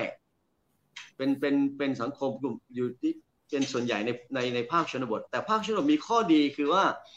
เขามีลักษณะของความเป็นชุมชน เขามีลักษณะของการเอื้ออาทรนะครับ เพราะฉะนั้นเราเอาข้อดีตรงนี้มากำหนดเป็นนโยบายได้ว่า ผู้สูงอายุจะมีคุณค่าในแต่ละมุมแต่ละเมืองได้อย่างไรนะครับ ภาคชนบทสังเกตไหมครับเขาปรับตัวว่า เอาผู้สูงอายุนี่แหละ ไปเป็นผู้ดูแลเด็กไม่ถึงไปต้องเลี้ยงเด็กนะครับ แต่ถ่ายทอดประสบการณ์ไปเล่านิทานไปอะไรต่างๆในศูนย์เลี้ยงเด็กเนี่ยในในศูนย์เด็กเล็กเนี่ยนะครับอันนี้ก็เป็นภาคหนึ่งที่ที่ผมคิดว่ามันเป็นประโยชน์ ให้ผู้สูงอายุเขามีความสุข อันนี้มิติเชิงสังคม มิติสุขภาพเขาว่าไปนะครับ มิติสุขภาพเราต้องดูแลอยู่แล้วนะครับ การเข้าถึงสิทธิ์ต่างๆ ของเขาก็ต้องให้ทั่วถึงนะครับ ได้รับการดูแลอย่างทั่วถึงครับ ครับผมขอบพระคุณครับ ค่ะ คุณหมอจะพูดถึงเรื่องบำนาญสักหน่อยไหมคะ เพราะตอนนี้เนี่ยเอ่อมันก็คือที่ผ่านมาเนี่ยก็จะมีเครือข่ายประชาชน เขาเรียกร้องเรื่องบำนาญแห่งชาติมีการเสนอกฎหมายเข้าไปแล้วด้วย แต่ว่าตอนนี้เนี่ยก็ท่านนายกรัฐมนตรีดูเหมือนจะยังไม่เซ็น เพราะว่ามันเป็นกฎหมายการเงิน ที่ต้องเซ็นเข้ามาเขาขอที่เส้นความยากจนก็คือ 3,000 บาทต่อเดือนสำหรับคนที่อายุ 60 ปีขึ้นไป คุณหมอมีประเด็นนี้อยากจะเสริมอะไรไหมคะ ประเด็นเรื่องของการดูแลเรื่องสวัสดิการผู้สูงอายุนะครับ ไม่ว่าจะเป็นบำนาญแห่งชาติหรืออย่างอื่นก็แล้วแต่นะครับ เอาประเด็นเรื่องบำนาญแห่งชาตินี่ก็ถือเป็นสวัสดิการอย่างอย่างหนึ่งนะครับ ที่เราจะต้องดูแลเขาเมื่อเขายามเข้าสู่วัยชราแล้วต้องมีหลักประกันว่าเขาอยู่ได้อยู่ในสังคมได้นะครับ มีการยังชีพได้ตามสมควร ผมเห็นด้วยนะครับ หลายพักก็เสนอ หลายพักก็เสนอว่าควรจะมีระบบบำนาญเข้ามารองรับ เพื่อไทยเองก็เสนอนะครับ ประชาธิปัตย์ก็เสนอก้าวไกลก็เสนอหลายพักเสนอครับ เพราะฉะนั้นเนี่ยสิ่งที่จำเป็นเนี่ยเอ่อมันปัญหาที่มันเกิดขึ้นขนาดนี้เนี่ย มันมีกฎหมายออกมานะครับ แต่ว่ามันค่อนข้างจะไม่ประสบผลสำเร็จเท่าไหร่ก็พยายามผลักดันกันอยู่นะครับ ตั้งแต่สมัยต้องยอมรับว่าเป็นสมัยพรรคประชาธิปัตย์นะครับที่ออกกฎหมายกองทุนการออมแห่งบำนาชาญติผู้กองทุนเงินออมแห่งชาติ ค่ะ ลักษณะเรื่องแนวคิดวิธีการดีครับ แต่ว่ามันมีปัญหาในเชิงปฏิบัติ เราก็ต้องไปปรับไปเปลี่ยนว่าเราจะทำให้คนเหล่านั้นเขาสามารถที่จะออม และดูแลตัวเองต่อไปในอนาคตได้อย่างไร ตรงนี้ตรงนี้เป็นเรื่องที่สามารถเอามาดูในรายละเอียดได้ครับ เห็นด้วยค่ะว่าควรจะต้องมีลักษณะการออมไปดูแลยามยามชราจะเรียกอะไรก็ได้ครับ จะเรียกบำนาญแห่งชาติจะเรียกอะไรก็ได้ แต่ขอให้ว่ามีหลักประกันให้กับผู้สูงอายุครับ ค่ะ คุณสุภมาศล่ะคะ ประเด็นนี้ว่ายังไงสำหรับเรื่องของผู้สูงอายุค่ะ จริงๆแล้วทุกวันนี้เนี่ยด้วยความเป็นผู้แทนเนี่ย เราเวลาเราไปลงพื้นที่เนี่ยเราจะเจอชมรมผู้สูงอายุเยอะมากนะคะ ตั้งแต่ตั้งแต่เช้าจดจดดึกเลยนะคะ ช่วงเช้าเนี่ยผู้ชมรมผู้สูงอายุก็จะไปนอกจากไปออกกำลังกายกันตามสถานที่ออกกำลังกายต่างๆเนี่ยก็มีการนั่งจับกลุ่มชุมนุมกัน จิบน้ำชาแล้วก็นั่งพูดคุยกันเรื่องของเรื่องของบ้านเรื่องของเมือง ถ้าเราเคยไปอยู่สภากาแฟเราจะได้ยินนะคะ ซึ่งกลุ่มนี้ส่วนใหญ่เป็นกลุ่มผู้สูงอายุทั้งนั้นรวมทั้งเช่วงหลังจากที่จิบน้ำชาเรียบร้อยแล้วเนี่ย ก็จะเริ่มมีกิจกรรมเพื่อสันทนาการแล้วก็กิจกรรมที่มันเป็นเป็นประโยชน์ต่อสังคมนะคะ อย่างที่ได้มีหลาย ๆ ท่านโกนาพูดมาแล้ว ได้ไปเป็นเอ่อไปเป็นผู้ช่วย ได้ไปเป็นผู้แนะนำได้ไปเป็นผู้ดูแลในเรื่องของเอ่อกิจกรรมทางสังคมต่างๆ เพื่อให้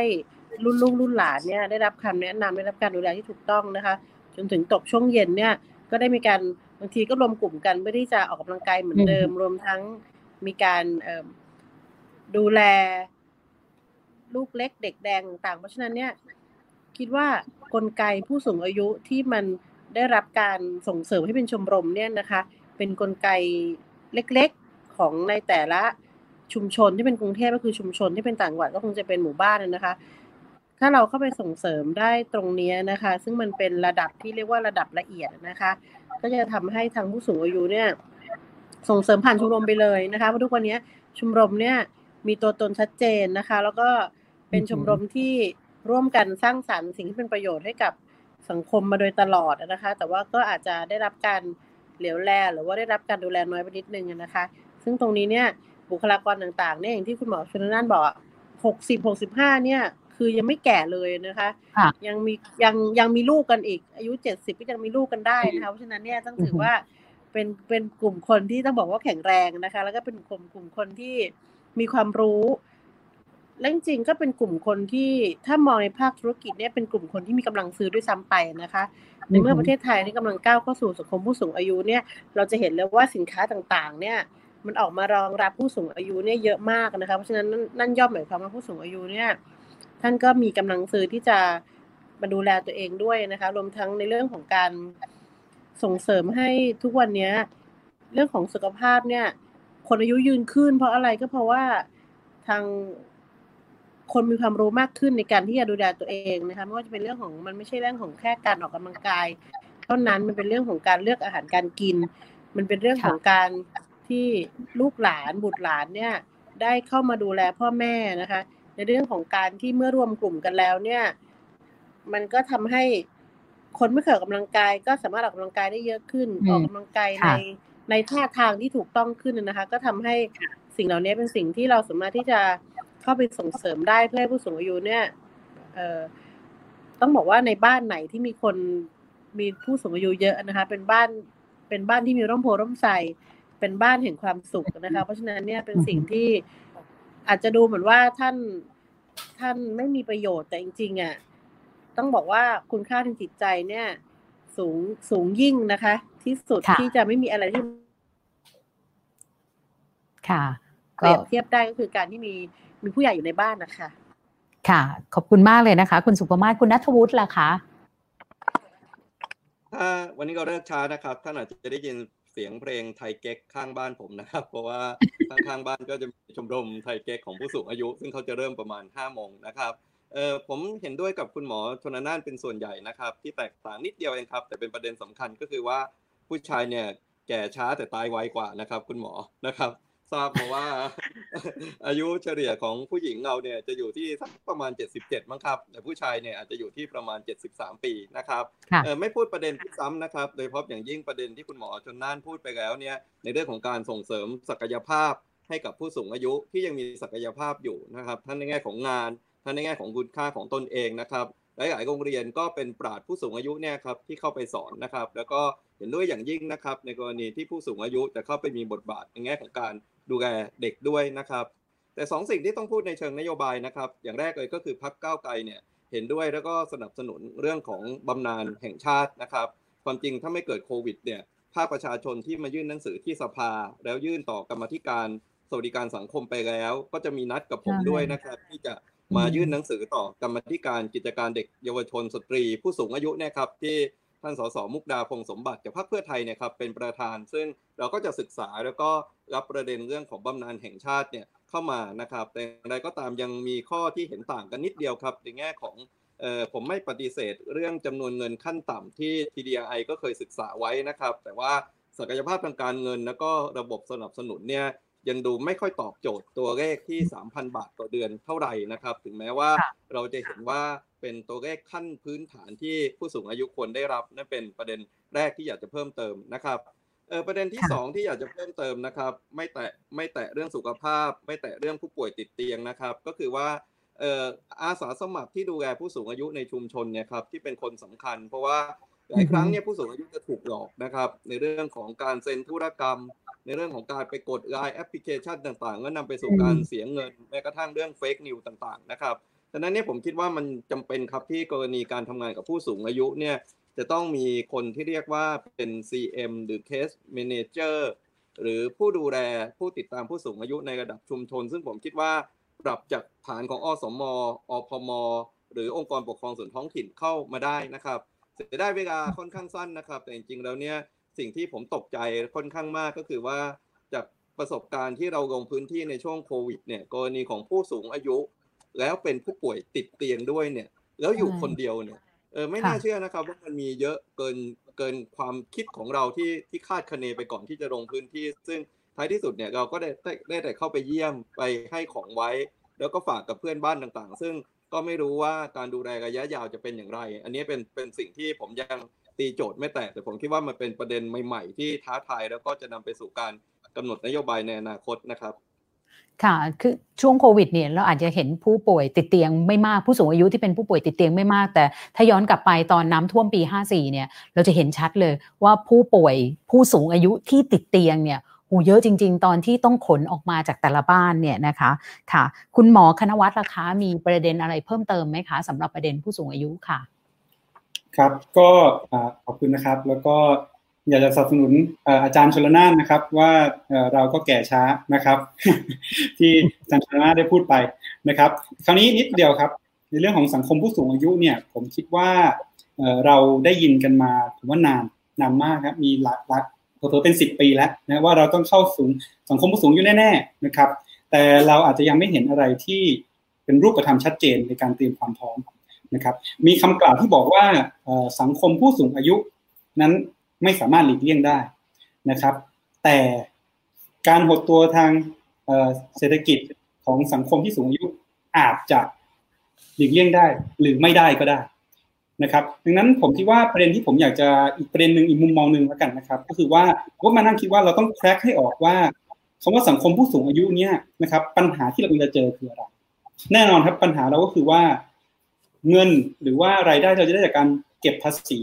ของวัยแรงงานหรือคนที่ทำงานอาจจะลดลง แต่รายจ่ายที่ต้องมีในเรื่องของสวัสดิการ หรือว่ารายจ่ายที่ต้องไปดูแลผู้สูงอายุนั้นมากขึ้นนะครับแล้วต้องมาแคร็กปัญหาต่อว่าจริง ๆ แล้วเนี่ยปัญหาของไทยเรานั้นคืออะไร คือจำนวนวัยแรงงานที่ลดลงนั้นไม่สอดคล้องกับจำนวนรายจ่ายของเราที่เพิ่มขึ้น หรือไม่ หรือเป็นเพราะว่าผลผลิตที่เกิดจากวัยแรงงานที่มันลดลงเนี่ย วัยแรงงานที่น้อยลงเนี่ยแล้วผลผลิตมันลดลง เพราะว่าคนอายุมากขึ้น ผมขอโทษทีอาจจะงงนิดนึงหมายความว่า สมมุติว่าถ้าเป็นในเรื่องของจำนวนนะครับ ถ้าเป็นเรื่องของจำนวนแน่นอนครับก็ตรงไปตรงมาว่า ถ้าจำนวนวัยในแรงงานนั้นลดลงทำให้รายได้ของรัฐลดลง แนวทางก็ออกมาอยู่สองอย่างก็คือว่า อาจจะเพิ่มเรื่องของการ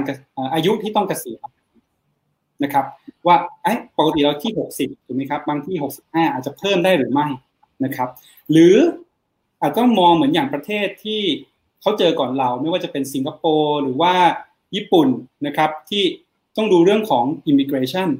นะครับแรงงานที่มีคุณภาพ เราต้องมองถึงตรงนี้ไหมเพื่อเพิ่มจำนวนในวัยแรงงานเข้ามา เราสามารถที่จะเก็บภาษีแล้วไปสำหรับสวัสดิการให้กับผู้สูงอายุได้นะครับถ้าหากเป็นเรื่องของจำนวน แต่ถ้าเป็นเรื่องของผลผลิตในเชิงคุณภาพที่ลดลง นะครับ อันนี้ก็จะมีผมว่าหลาย ๆพักพูดนะครับในปีที่แล้วในเรื่องของนโยบาย ถ้าผลผลิตลดลงนะฮะอาจต้องมองอยู่สองอย่างคือการทำ reskill นะครับ reskill ของผู้ที่มีอายุมากขึ้น ซึ่ง skill เขาอาจจะดีหรือพร้อมสำหรับการทำงานเมื่อ 20-30 ปีที่แล้ว แต่ปัจจุบันเมื่อโลกาภิวัตน์มันเปลี่ยนไปทำให้ skill เขาไม่เพียงพอ ตรงนี้เนี่ยอาจจะ co หรือว่าทำงานที่มีการพูดคุยกันคือ co กับด้านของอาชีวะ ด้านของเอกชนนะครับที่เขามี need ใหม่ เขามีความต้องการใหม่ skill ใหม่ๆ ที่เอกชนเขาต้องการต้องร่วมมือกันในการทำการ reskill หรือเอ่อมันมีชื่อชื่อเก๋ๆในเชิงของการสื่อสารเช่น Silver Academy นะครับให้กับผู้ที่มีอายุเยอะขึ้น เขามีกำลังเหมือนเดิม แต่ skill เขาอาจจะ outdate ไปแล้วเขาอาจจะไม่ทันต่อโลกาภิวัตน์ในปัจจุบัน ก็มีการ reskill ตรงนี้นะครับ แล้วก็อันที่สองสำหรับถ้าหากเป็นเรื่องของเชิงคุณภาพที่ผลผลิตนั้นลดลง เป็นไปได้หรือไม่ซึ่งแปลกมากนะครับ มีการที่เพื่อนผู้ร่วมเสวนาหลายคนเนี่ยพูดถึงฝั่งเอเชีย ต้องบอกว่าการให้ระบบฐานเงินเดือน หรือระบบการให้ค่าตอบแทนเนี่ยนะครับในสำหรับฝั่งเอเชียเนี่ยมีเรื่องของเฮรัคีเรื่องของอายุเข้ามาเกี่ยวข้องเยอะมากๆโดยเฉพาะในภาคราชการ แต่ถ้าหากเราเปลี่ยน mindset ใหม่ว่าเป็นเรื่องของผลผลิตเป็นสำคัญ ผมแค่ตั้งคำถามว่าเป็นไปได้หรือไม่ ที่เราจะยกเลิกเรื่องของการ โปรโมชั่นหรือการขึ้นตำแหน่งนั้นโอเค อาจจะมีการเบสเรื่องของอายุเรื่องของประสบการณ์ แต่เบสเรื่องของ performance เป็นหลักได้หรือไม่ ถ้าเราทำอย่างนี้ได้ใช่ไหมคะเราจะเปลี่ยน mindset ของของเรื่องของอายุที่เกินแล้วคุณหมดสภาพซึ่งไม่ใช่ ผมก็ยังเชื่อว่าเป็นว่าไม่ใช่คนอายุ 65 70 หรือแม้กระทั่ง80 อย่างท่านประธานชวนเองเนี่ย ก็เห็นว่าความคิดยังแหลมคมอยู่งั้นผมคิดว่าเป็นเรื่องของผลผลิตมากกว่า ตรงนี้ เป็นไปได้ไหมที่เราจะเปลี่ยนในเรื่องของกลไกในการโปรโมชั่นหรือการที่ให้อินเซนต์หรือให้รายได้เขาเนี่ยเปลี่ยนเป็นเรื่องของ performance เป็นหลักนะครับนะคะ ตอนนี้4ี่โมงแล้วแต่ยังเหลืออีกสักประมาณ 3คำถาม ซึ่งอยากจะให้ทุกท่านได้ตอบนะคะ ก็อาจจะขอให้ตอบสักคนละ 2-3 นาทีนะคะ อย่างคำถามหนึ่งที่เรียกว่าตอนแรกเราพูดกันเยอะเนอะว่ามีครอบครัวหน้าตาหลายแบบ อย่างเช่น LGBT ครอบครัวที่ไม่ใช่เพศชายหญิงเนี่ยกฎหมายก็ไม่ได้รับรอง ตอนนี้เนี่ยก็มีทั้งการเสนอกฎหมายประชาชนล่ารายชื่ออย่างเงี้ยนะคะพักการเมืองต่างๆเนี่ยพร้อมไหมสำหรับเรื่องนี้มีแนวโน้มจะผลักดันไหมอะคะ ถ้ามีใครสนใจที่จะตอบก่อนไหมคะ งั้นขอเรียงไปที่คุณสุภมาศอะอะคุณหมอชลนานก่อนค่ะ เชิญค่ะ ขออนุญาตในประเด็นนี้ครับ เรื่องของครอบครัวที่มีความหลากหลาย โดยเฉพาะเรื่องของ LGBT เนี่ยมันเป็นต้องถือว่าเป็นเรื่องใหม่นะครับ เป็นเรื่องใหม่ต้องขอบคุณคณะอดีตอนาคตใหม่ด้วยนะครับ ที่พยายามเปิดพื้นที่แล้วก็เปิดพื้นที่ ให้เขามีโอกาสได้มีการแสดงออกนะครับ ได้มีโอกาสมาเป็นผู้แทนรัษฎร จริงๆ เพื่อไทยเองก็มีนโยบายครับ แต่ว่าสิ่งที่อดีตอนาคตใหม่ทำเนี่ยมันก็ชัดเจนกว่าเขาเลยมีผู้แทนที่เป็นตัวแทนของกลุ่ม LGBT เข้ามา สิ่งที่ต้องยอมรับก็คือว่าสานภาพเขาตามบทบัญญัติรัฐมนูลและกฎหมายยังไม่มีใช่ไหมครับ อันนี้เป็นเรื่องแรกนะครับเพราะฉะนั้นการแก้ไขแก้ไขอันแรกสุดก็คือแก้ไขปัญหาตรงนี้ก่อน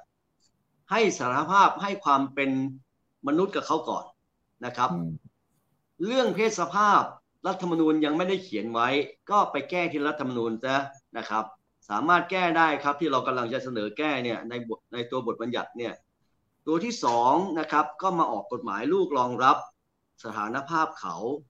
เขาจะเป็นเพศสภาพอะไร จะเป็นชายหญิงหรือความหลากหลายทางเพศก็เขียนมันให้ชัดนะนะครับ เราก็ต้องยอมรับว่าคนกลุ่มนี้เขามีตัวตนครับ จริง ๆ แล้วเพศสภาพการแยกเพศหรือเจนเดอร์ในเมืองไทยเนี่ยมีผู้ชายผู้หญิงนะครับ แล้วก็พระนะฮะพระนี่เป็นเพศบรรพชิตนะครับ มีสามเพศ จะเติมอีกเพศหนึ่งก็เป็น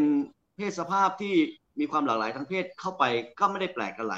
ใช่ไหมครับ อันนี้มันทำได้ดังนั้นเรื่องเรื่องแรกเข้าไปไปหาวิธีการแก้ไขตรงนั้น ให้เขามีสถานะ เป็นที่ยอมรับทางกฎหมาย เราต้องยอมรับครับถ้าไม่มีสถานะทางกฎหมายเนี่ยแม้ความยอมรับทางมิติเชิงสังคมเนี่ยจะไม่เป็นปัญหานะครับ แต่ว่าเวลาจะเข้าถึงสิทธิต่างๆเนี่ยก็เอาเป็นตัวกฎหมายเป็นตัวตั้งอีก ซึ่งมันก็ทำให้เขาสูญเสียในสิทธิเหล่านั้นไปได้ มันก็ต้องควบคู่กันไปนะครับ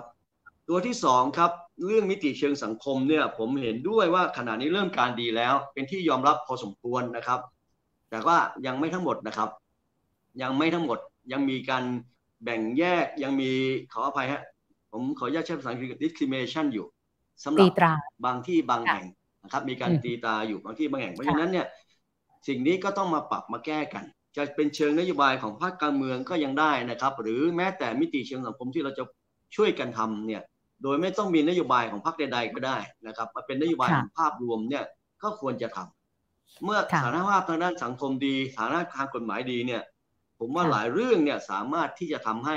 คนเหล่านี้มีที่อยู่ที่ยืนได้ครับ ครับขอบคุณครับคุณสุภมาศล่ะคะ มีประเด็นนี้ยังไงบ้างคะสำหรับครอบครัว LGBT การรองรับทางสถานะทางกฎหมาย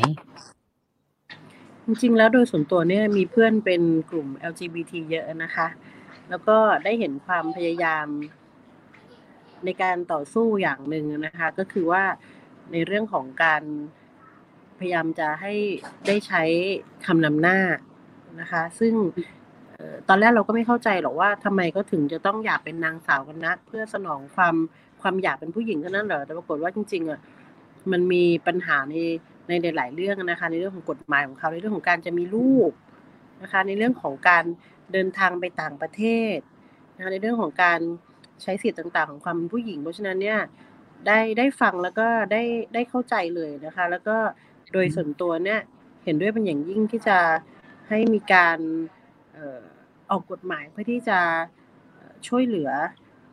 เหล่านี้เพราะว่าจริงๆแล้วเนี่ยไม่ต้องกลัวว่าจากนายเป็นนางสาวเนี่ยยังไงเนี่ยดั้งเดิมเนี่ยทุกคนมันก็รู้อยู่แล้วว่าก็คือเป็นนายนะคะ แต่ว่าต่อมาเนี่ย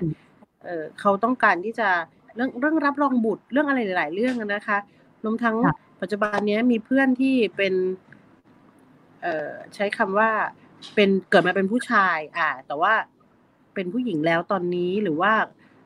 เกิดเป็นผู้ชายแต่ว่ามีมีแฟนเป็นผู้ชายด้วยกันเนี่ยแล้วก็อยากมีลูกนะคะเมืองไทยเราเราเราเราคงไม่ไปก้าวล่วงถึงเรื่องของการจดทะเบียนสมรสหรือไม่ อันนั้นก็เป็นอีกเรื่องหนึ่งแต่ว่า อันนี้พูดถึงเรื่องของคงเห็นหลาย ๆ คนเลยนะคะ ที่แบบก่อนแปลงเพศเขาก็ไปเก็บน้ำเชื้อไว้ แล้วก็ให้อะไรประมาณอย่างเงี้ยเพราะนั้นเนี่ยไอ้สิ่งเหล่านี้เป็นสิ่งที่ เรามองว่ามันเป็นเรื่องที่ควรจะส่งเสริมนะคะ เพื่อให้คนทุกคนเนี่ย มีสิทธิ์ที่จะได้ได้เป็นในสิ่งที่ตัวเองอยากเป็นโดยที่ไม่ได้ผิดกฎหมายหรือว่าไม่ได้ทำให้ใครเดือดร้อนนะคะ ไม่ว่าจะเป็นเนี่ยที่บอกเรื่องของการมีลูกอย่างเงี้ย ตอนนี้ก็ยังมีลูกก็ยังยังแปลกๆกันอยู่นะคะ แต่ว่าก็มีตอนนี้ก็เริ่มมีมีเพื่อนหลาย ๆ คนแล้วที่ เอ๊ะมีแฟนเป็นผู้ชายแต่เขาก็มีลูกเขา กันด้วยจริงๆนะรวมทั้งพวกผู้หญิงก็เหมือนกัน ก็ก็มีลูกด้วยกันนะคะ เพราะนั้นสิ่งเหล่านี้ก็เป็นสิ่งที่น่าส่งเสริมค่ะ ค่ะค่ะ คุณนัทวุฒิล่ะคะเรียนเชิญค่ะ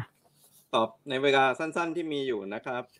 จริงๆแล้วเรื่อง LGBT EIQ เนี่ยนะครับและอื่นๆเนี่ยนะครับ เพราะว่าหลายคนก็บอกว่าเขาไม่ได้เป็นเพศใดเพศหนึ่งนะครับเจนเดอร์มันมีกว้างกว่าแค่ที่เราเห็นเนี่ยนะครับเอ่อต้องตอบว่ามันไม่ใช่เรื่องการให้เอกสิทธิ์ นะครับ แต่เป็นเรื่องการยืนยันสิทธิที่เขามีอยู่แล้ว แล้วก็เป็นสิทธิที่ติดตัวมาแต่กำเนิดนะครับ มีอยู่สามเรื่องใหญ่ๆ ซึ่งผมคิดว่าถือโอกาสทวงกันบ้านรัฐบาลไปในตัวด้วยนะครับ แล้วก็เป็นประเด็นที่ทางพรรคก้าวไกลเราก็ผลักดันต่อเนื่องมาจากอดีตอนาคตใหม่เดิมนะครับเรื่องแรกเลยก็คือว่าจริงๆแล้วเนี่ยวันนี้มันมีพระราชบัญญัติที่เรียกว่าพรบความเท่าเทียมระหว่างเพศ มีกลไกอยู่สองขานะครับ ขาหนึ่งที่พูดถึงเชิงนโยบายที่เรียกว่ากรรมการสทพกับขาหนึ่งที่รับเรื่องของการ ร้องเรียนการเรื่องปฏิบัติต่างๆ ที่คุณหมอชนน่านได้พูดถึงที่เรียกว่ากรรมการวรพเออล่าสุดเนี่ยครับคณะรัฐมนตรีมีมติที่ผลักดันประเด็นเรื่องความเท่าเทียมออกมา แต่ผมคิดว่าเราไม่เห็นบทบาทของกรรมการสทพ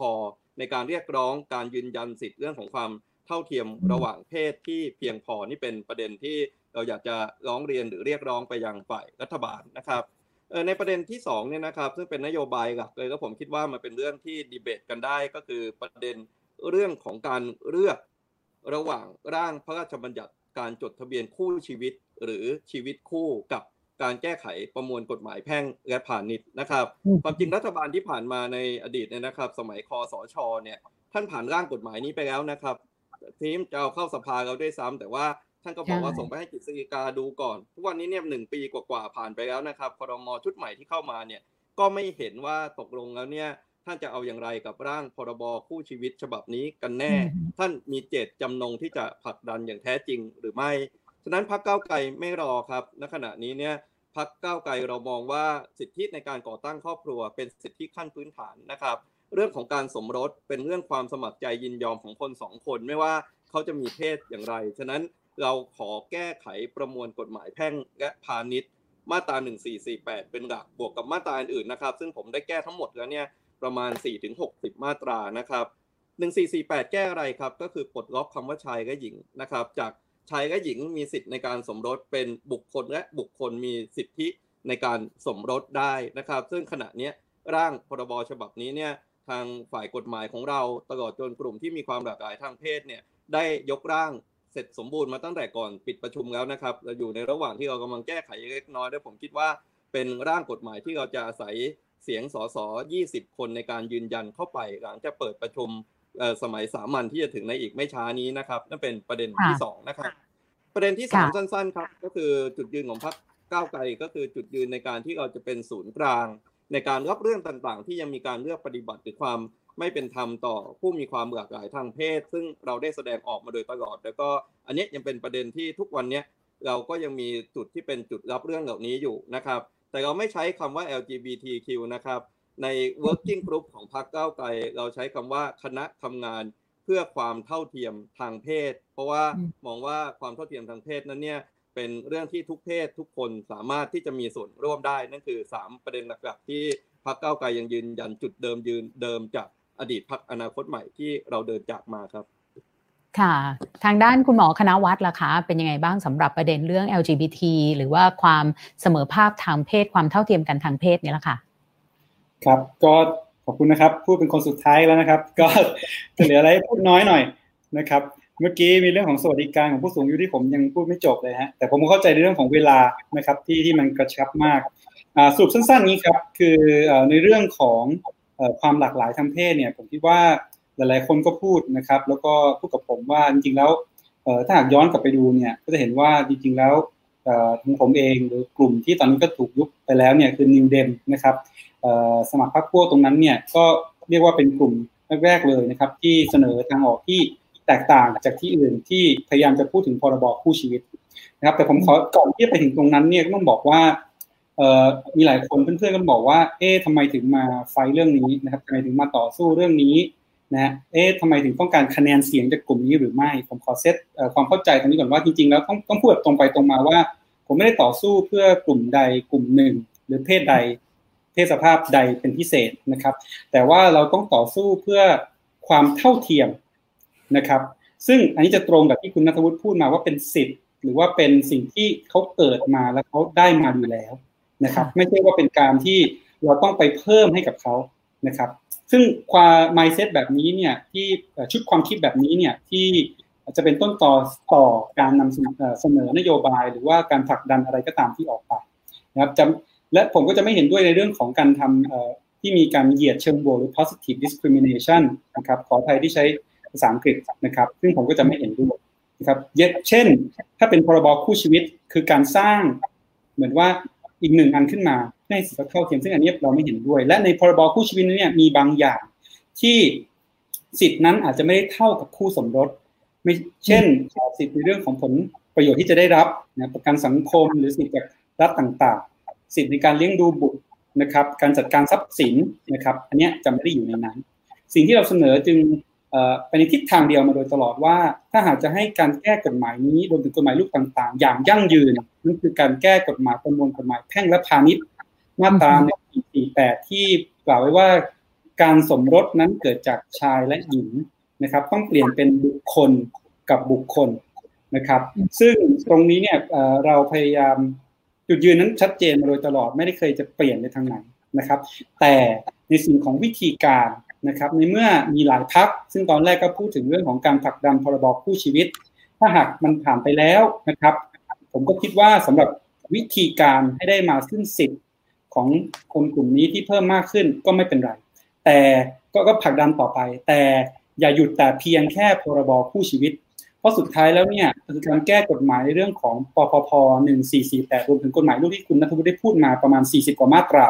ที่เกี่ยวข้องเพื่อให้เขาได้สิทธิ์ ที่เขาควรจะได้ตั้งแต่กำเนิดนั้นเท่าเทียมกับเพศชายและเพศหญิงนะครับอืมค่ะ คงเป็นคำถามสุดท้ายแล้วนะคะ คือตอนนี้เนี่ยภาคประชาสังคมเขาก็ผลักดันเรื่องสวัสดิการแบบเด็กเล็กทั่วหน้า ก่อนหน้านี้เนี่ยเราก็คุยกันเนอะว่ามีหลายพักก็รับเรื่องนี้ บางพักก็อาจจะมองเห็นแตกต่างกันไป แต่ว่าแต่ละพักพร้อมสนับสนุนนโยบายนี้หรือไม่คะก็เรียงเลยนะคะ ตั้งแต่เอาพักเก้าไกลก่อนค่ะ คุณนัทวุฒิค่ะเรียนเชิญค่ะ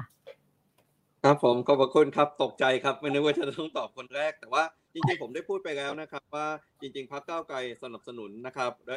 ผมเองเนี่ยนะครับ เสียดายว่าเมื่อ 119 องค์กรแถลงข่าวเนี่ยนะครับ ถ้าเป็นสมัยก่อนเนี่ยผมไปนั่งฟังกันนะครับที่มูลนิธิเด็กอ่อนเนี่ยนะครับ แต่ว่าโดยข้อจำกัดการเป็นสสไม่อยากให้ภาพของการแถลงข่าวเนี่ยมันไปเกี่ยวข้องกับในทางการเมืองนะครับ จุดยืนของเราก็คือสวัสดิการเด็กเล็กนี่ต้องท่วนหน้านะครับ แน่นอนศูนย์ถึงหกปีนะครับ เมื่อสักครู่ได้ยินคุณหมอคณวัฒน์พูดถึงอายุที่ขาดจะขยับไป 8 ปี เราก็ยินดีนะครับ แล้วเอาเข้าจริงๆแล้วเนี่ยไม่ใช่ไม่มีกฎหมายรองรับนะครับ แต่คนไม่พูดกันเลย วันนี้สภายุคคอสชเนี่ยจะเห็นด้วยไม่เห็นด้วยก็แล้วแต่นะครับ ที่ผ่านกฎหมายไป 500 ฉบับเนี่ยมันมีพระราชบัญญัติการพัฒนาเด็กปฐมวัยซึ่งพูดถึงการดูแลเด็กตั้งแต่แต่คุณแม่เขาตั้งครรภ์ไปจน คลอดแล้วก็หลังคลอดนะครับ ตรงนั้นเนี่ยคือโจทย์เดียวกันเลยครับ เพราะว่าสวัสดิการเด็กเล็กทั่วหน้า ซึ่งพักเก้าไกลเสนอเนี่ยตัวเลขอยู่ที่ 1,200 บาทต่อเดือนนะครับ ต่อคนเนี่ยนะครับเออจะใช้เงินทั้งสิ้นเนี่ยประมาณปีละหกหมื่นล้านเท่านั้นเองนะครับ ไม่มากไปกว่านี้ แล้วก็ในขณะเดียวกัน ตัวเลขเหล่านี้จะตอบโจทย์เรื่องชีวิตครอบครัว เรื่องของวัคซีนนะครับ เรื่องของนมผงในรายที่จำเป็นนะครับ เพราะว่าผมไม่รู้คุณหมอชนน่านเจอไหมครับเพราะว่าแฟนคลับคุณหมอในทวิตเตอร์เยอะแฟนคลับผมในทวิตเตอร์เนี่ยขอนมผงวันประมาณยี่สิบรายนะครับ โอ้แล้วผมไม่เคยรู้มาก่อนเลยว่ายี่ห้อมันแตกต่างขนาดนั้นเนี่ยนะครับ นี่ขนาดเป็นเป็นคุณพ่อลูกอ่อนเหมือนกันนะครับ ผมก็ต้องยกหูหาท่านรัฐมนตรีจุติไกเกอร์ท่านรัฐมนตรีจุติก็ช่วยกรุณาสั่งการให้ทุกจังหวัดเนี่ยได้เข้าไปดูแลประเด็นนี้เนี่ยนะครับ อันนี้ก็ต้องขอบพระคุณผ่านออกรายการด้วยนะครับฉะนั้นยังเห็นด้วยเป็นอย่างยิ่งว่ากรณีเงินอุดหนุนเนี่ยจำเป็นอย่างยิ่งและในขณะเดียวกันนะครับแถมท้ายนิดเดียวครับว่า ในรายที่จำเป็นมากกว่า 1,200 เนี่ยอาจจะต้องดูเป็นราย แล้วจะมีระบบที่เรียกว่ามอนิเตอร์ในการติดตามว่าปัญหาในครอบครัวก็คืออะไร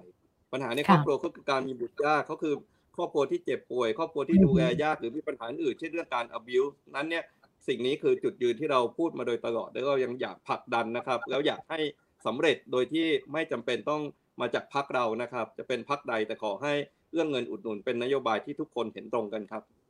ค่ะ ของทางพรรคประชาธิปัตย์ล่ะคะ คุณหมอคณวัฒน์คะเรียนเชิญค่ะ ครับเห็นด้วยครับ แล้วก็ก็ผลักดันแล้วผมก็คิดว่าในปัจจุบันเนี่ยพมก็กระทรวงพมเนี่ยก็ได้ผลักดันในเรื่องนี้นะครับในเรื่องของสิทธิ์ในการที่จะได้ตัวเงินหรือค่าใช้จ่ายนะครับ ให้กับเด็กทุกคนที่เกิดมานะครับอย่างทั่วหน้านะครับ เพื่อที่จะเพื่อที่จะได้เอาตัวค่าใช้จ่ายนั้นเนี่ย ไปใช้ในการเรื่องของอาหารนะครับ เรื่องของชีวิตความเป็นอยู่แม้กระทั่งเรื่องของการแพทย์นะครับ ที่สามารถที่เอาไปใช้ได้ที่ผู้ปกครองสามารถเอาไปใช้ได้นะครับ แล้วก็ทางฝั่งบริหารเราคิดว่ากระทรวงพมเนี่ยก็ได้พยายามผลักดันอยู่แล้วนะครับ แต่ว่าอาจจะไม่ได้เต็มเม็ดเต็มหน่วย ได้เต็มมากนัก แต่ก็พยายามผลักดันอยู่นะครับ แล้วก็ผมก็หวังว่าในส่วนนี้เนี่ยจะต่อยอดต่อไปนะครับ ที่จะ มองในภาพอื่นๆมากขึ้นนะครับ รวมถึงการสร้างสิ่งแวดล้อมนะครับให้กับเด็กนะครับ ซึ่งเพราะว่าในจุดยืนของส่วนตัวผมเองเนี่ยผมไม่เชื่อว่าการให้เงินโดยตรงจะสร้างผลบวกได้เท่ากับการสร้างสิ่งแวดล้อมนะครับ ที่เด็กคนหนึ่งจะเกิดขึ้นมาและโตเติบโตต่อไปเป็นประชาเป็นประชาชนหรือเป็นเข้าสู่วัยทำงานนะผมเชื่อว่าการสร้างสิ่งแวดล้อมคือหน้าที่ของรัฐ นะครับที่ต้องสร้างให้กับเขานะฮะที่เด็กคนหนึ่งเกิดมานะครับ แล้วก็เป็นประชากรที่มีคุณภาพต่อไปนะครับค่ะค่ะ คุณสุภมาศล่ะคะ มีความคิดเห็นยังไงคะกับเรื่องนโยบายเด็กเล็กทั่วหน้าเนี่ยนะคะสนับสนุนนโยบายเด็กเล็กทั่วหน้า สวัสดิการ ค่ะจริงๆคิดว่าทุกคนก็คงจะสนับสนุนนโยบายนี้นะคะ เพราะว่าเอ่อ มีปัญหาเรื่องเสียงนิดนึง อยากทางให้ฝ่ายก็มีการพัฒนาขึ้นตาม ได้ได้ยินไหมคะขอใหม่อีกทีค่ะ ขอใหม่อีกทีขอใหม่อีกทีค่ะ ได้ยินค่ะ ขอใหม่อีกทีเมื่อกี้มันเสียงหายไปค่ะ จริง ๆ แล้วได้ยินนะคะ นโยบายนี้เป็นนโยบายนโยบายนี้เป็นนโยบายที่จริง ๆ ทุกรัฐบาลเนี่ยให้การสนับสนุนอยู่แล้วนะคะเพียงแต่ว่าเมื่อเปลี่ยนรัฐบาลเนี่ยก็จะมีนโยบายใหม่ ๆ เพิ่มขึ้นมานะคะเพราะฉะนั้นเราจะเห็นว่าเทียบจากเมื่อ 20 ปีที่แล้วมาถึงวันนี้เนี่ย จากที่เคยไม่มีไม่มีเงิน ไม่มีของไม่มีนู่นมีนั่นให้นะคะ ก็ก็มีการพัฒนาขึ้นตามระยะเวลา แล้วก็รวมทั้งการเข้าไปดูแลถึงโรงพยาบาลของเด็กแรกเกิดนะเราจะได้เห็นว่าจริง ๆ เนี่ย เด็กเกิดขึ้นมาเนี่ย มันต้องได้รับการดูแลตั้งแต่เนสเซอรี่ตั้งแต่โรงพยาบาล ซึ่งโรงพยาบาลโรงพยาบาลเด็กนะคะ ซึ่งไม่เคยได้รับการเหลียวแลเนี่ย ตอนนี้เนี่ย ทางกระทรวงสาธารณสุขเองก็ดีนะคะ หรือว่าทางภาคประชาชนก็ดีเนี่ยก็ได้เข้าไปอย่างตอนนี้มีโควิดเนี่ยโรงพยาบาลเด็กเนี่ยต้องต้องรองรับเด็กที่มีความเสี่ยงในการเป็นโควิดเยอะเนี่ยก็ได้รับทุกวันนี้เนี่ยคนเนี่ยให้ความสำคัญในเรื่องของเด็กมากมากขึ้นทุกทีนี่ยรวมทั้งอย่างที่เราทุกคนได้พูดไปแล้วว่า มันไม่ใช่แค่แค่เรื่องนโยบายเรื่องของเงิน แต่ว่าเรื่องของการดูแลคนที่จะดูแลเด็กก็คือการดูแลครอบครัว การดูแลพ่อแม่เพื่อที่จะสร้างสังคมที่ดีให้กับเด็กตั้งแต่แรกเกิดก็เป็นสิ่งสำคัญ การ support พ่อแม่ในการที่จะทำให้เลี้ยงลูกได้ ไม่ติดเงื่อนไขใด ๆ ก็เป็นเรื่องที่สำคัญเพราะฉะนั้นสิ่งต่างๆ เหล่านี้เนี่ยเราก็ได้พูดมาหมดแล้วนะคะ ก็คิดว่าเออหวังว่าจะได้เห็นการสนับสนุนเต็มที่เพราะอย่างลูกตัวเองเนี่ย เราก็จ่ายได้หมดอะเพื่อลูกนะคิดว่าทุกคนก็คงจะเป็นอย่างนี้หมดเลยนะคะอด ทุกอย่างอดได้หมดนะคะ แต่ว่าทุกอย่างก็มาลงที่ลูกผมคิดว่า แต่ละคนก็คงมีกำลังต่างกัน แต่ว่าเป้าหมายเดียวกัน คือว่ายังไงลูกก็คือโลกทั้งใบของเรานะคะค่ะค่ะ ขอปิดท้ายที่คุณหมอชนละนานพักเพื่อไทยเลยค่ะเรียนเชิญค่ะ นโยบายนี้เป็นนโยบายที่ดีครับ เห็นด้วยกับทุกพักที่ทำนะครับ ไม่เฉพาะแต่เรื่องการสนับสนุนช่วยเหลือค่าใช้จ่ายนะครับ ในการดูแลมันหมายถึงที่คุณหมอเอพูดถึงว่าเราต้องให้เด็ก มีคุณภาพนะครับ เป็นเด็กที่พร้อมที่จะเป็นผู้ใหญ่ที่สมบูรณ์ เพราะฉะนั้นเนี่ยสิ่งที่ทุกพักการเมืองทำนะครับ ทุกรัฐบาลทำผมเห็นด้วย รายละเอียดข้อปลีกย่อยก็ว่ากันไป แต่สิ่งหนึ่งอยากเน้นครับ อยากเน้นเลยเมื่อสักครู่เนี่ยเราพูดถึงเรื่องความหลากหลายทางเพศนะครับ หลายท่านบอกว่ามันเป็นสิทธิ์ที่เขาควรจะได้รับ แต่ว่าเมืองไทยเรานะครับ ถ้าไม่ได้บัญญัติไว้ในรัฐธรรมนูญแล้ว สิทธินั้นไม่มีสิทธิ์ที่จะเป็นสิทธิ์ครับ เราเคยสู้เรื่องการสงเคราะห์นะครับคำว่าสงเคราะห์สังเกตว่า เดี๋ยวนี้หายไปนะครับ ก่อน 40 เนี่ยจะมีคำว่าสงเคราะห์ตลอด การสงเคราะห์คือการให้โดยเขาไม่มีสิทธิ์นะครับ พอรัฐธรรมนูญ 40 มารับรองสิทธิ์ คนหลายกลุ่มหลายประเภท เป็นสิทธิ์ จะตัดคำว่าสงเคราะห์ออกมันเป็นสิทธิ์ที่เขาจะได้รับทันที เช่นเดียวกันครับ เด็กตั้งแต่แรกเกิดนะครับ ถ้า มีบทบัญญัติใดที่เขียนไว้ในรัฐมนูลให้ชัดเจนว่าเป็นสิทธิ์ที่เขาจะได้รับเนี่ย อันนี้เป็นหลักประกันแน่นอนว่าเขาได้รับแน่นอนนะครับ กลุ่มที่มีความหลากหลายทางเพศนะครับ ถ้าไม่ไปแก้รัฐธรรมนูญนะครับ จะแก้กฎหมายลูกสองฉบับในมีมีผลเชิงปฏิบัติ อันนั้นเฉพาะมุมแคบๆแต่ถ้าไปแก้รัฐธรรมนูญรับรองสิทธิ์เขาไว้นะครับ เช่นสิทธิความเท่าเทียมระหว่างหญิงชายอย่างเงี้ย อันนี้เขาเป็นการแบ่งแยกอย่างชัดเจนแล้วเฉพาะหญิงและชายเท่านั้นใช่ไหมครับ ถ้าตัดคำตรงนี้ออก สิทธิเท่าเทียมทางเพศ ตีความหมายได้หมดเลยเห็นไหมครับ แค่ค่อยคำเนี่ยแค่นี้ครับ สามารถจะให้สิทธิ์เขาได้ เพราะฉะนั้นเนี่ยผมเองเนี่ยอยากจะเรียกร้องว่าคณะกรรมการกรรมธิการไปศึกษาเรื่องการแก้ไขรัฐธรรมนูญถ้ามีโอกาสลงตัวบทนะครับ เรื่องเหล่านี้เนี่ยควรจะเสนอเข้ามาด้วย ควรจะเสนอเข้ามาด้วย เพื่อรับรองสิทธิ์ไม่ว่าจะเป็นเด็ก หรือกลุ่มที่มีความหลากหลายทางเพศหรือทุกกลุ่มนะครับ ที่เขาควรมีสิทธิ์ใน ชีวิตของความเป็นมนุษย์เขาตามวิถีของเกิดการเกิดมาเป็นคนไทย ภายใต้รัฐมนูลไทยนะครับ ขอบพระคุณครับ ค่ะ ตลอด 2 ชั่วโมงกว่าของการจัด policy forum นะคะ ที่วันนี้ d101.world ได้ร่วมกับสสส จัดขึ้นเรื่องออครอบครัวไทยยุคใหม่เนี่ยนะคะ มันทำให้เราเห็นมุมมองของครอบครัวไทยเนี่ยกว้างขวางมาก แล้วเราก็รู้เลยว่าจริง ๆ เราไม่สามารถมอง ครอบครัวไทยแบบเดิม หรือมีนโยบายแบบชุดเดียว นโยบายที่มองครอบครัวไทยหน้าตาแบบเดิมๆ การมองแบบหวานแห หรือว่าไม่มองสมาชิกในครอบครัว ความสัมพันธ์ในครอบครัว บริบทครอบครัวกับสังคมต่างๆ เหล่านี้นะคะ ซึ่งนโยบายเหล่านี้เนี่ยจะเกิดขึ้นได้นะคะ ไม่ได้ลงมาจากที่ไหนค่ะ แต่ว่าต้องช่วยกัน วันนี้ขอบคุณผู้ร่วมรายการทุกท่านจาก 4พักการเมืองนะคะ เริ่มตั้งแต่คุณหมอชนละนานสีแก้ว จากพักเพื่อไทยนะคะ คุณสุภมาศอิสระพักดี จากพักภูมิใจไทย คุณนัทวุฒิบัวประทุมจากพักก้าวไกล แล้วก็คุณหมอคณวัฒน์จันทรจันทรลาวันจากพักประชาธิปัตย์มาก ๆ เลยนะคะ เราคงจะจัดวันโอวัน policy forum แบบนี้นะคะเรื่อย ๆ นะคะ เพื่อทำให้นโยบายเนี่ยเป็นเรื่องที่ประชาชนและนักการเมืองต้องช่วยกันคิดค่ะ วันนี้ขอบคุณมากนะคะ สวัสดีค่ะ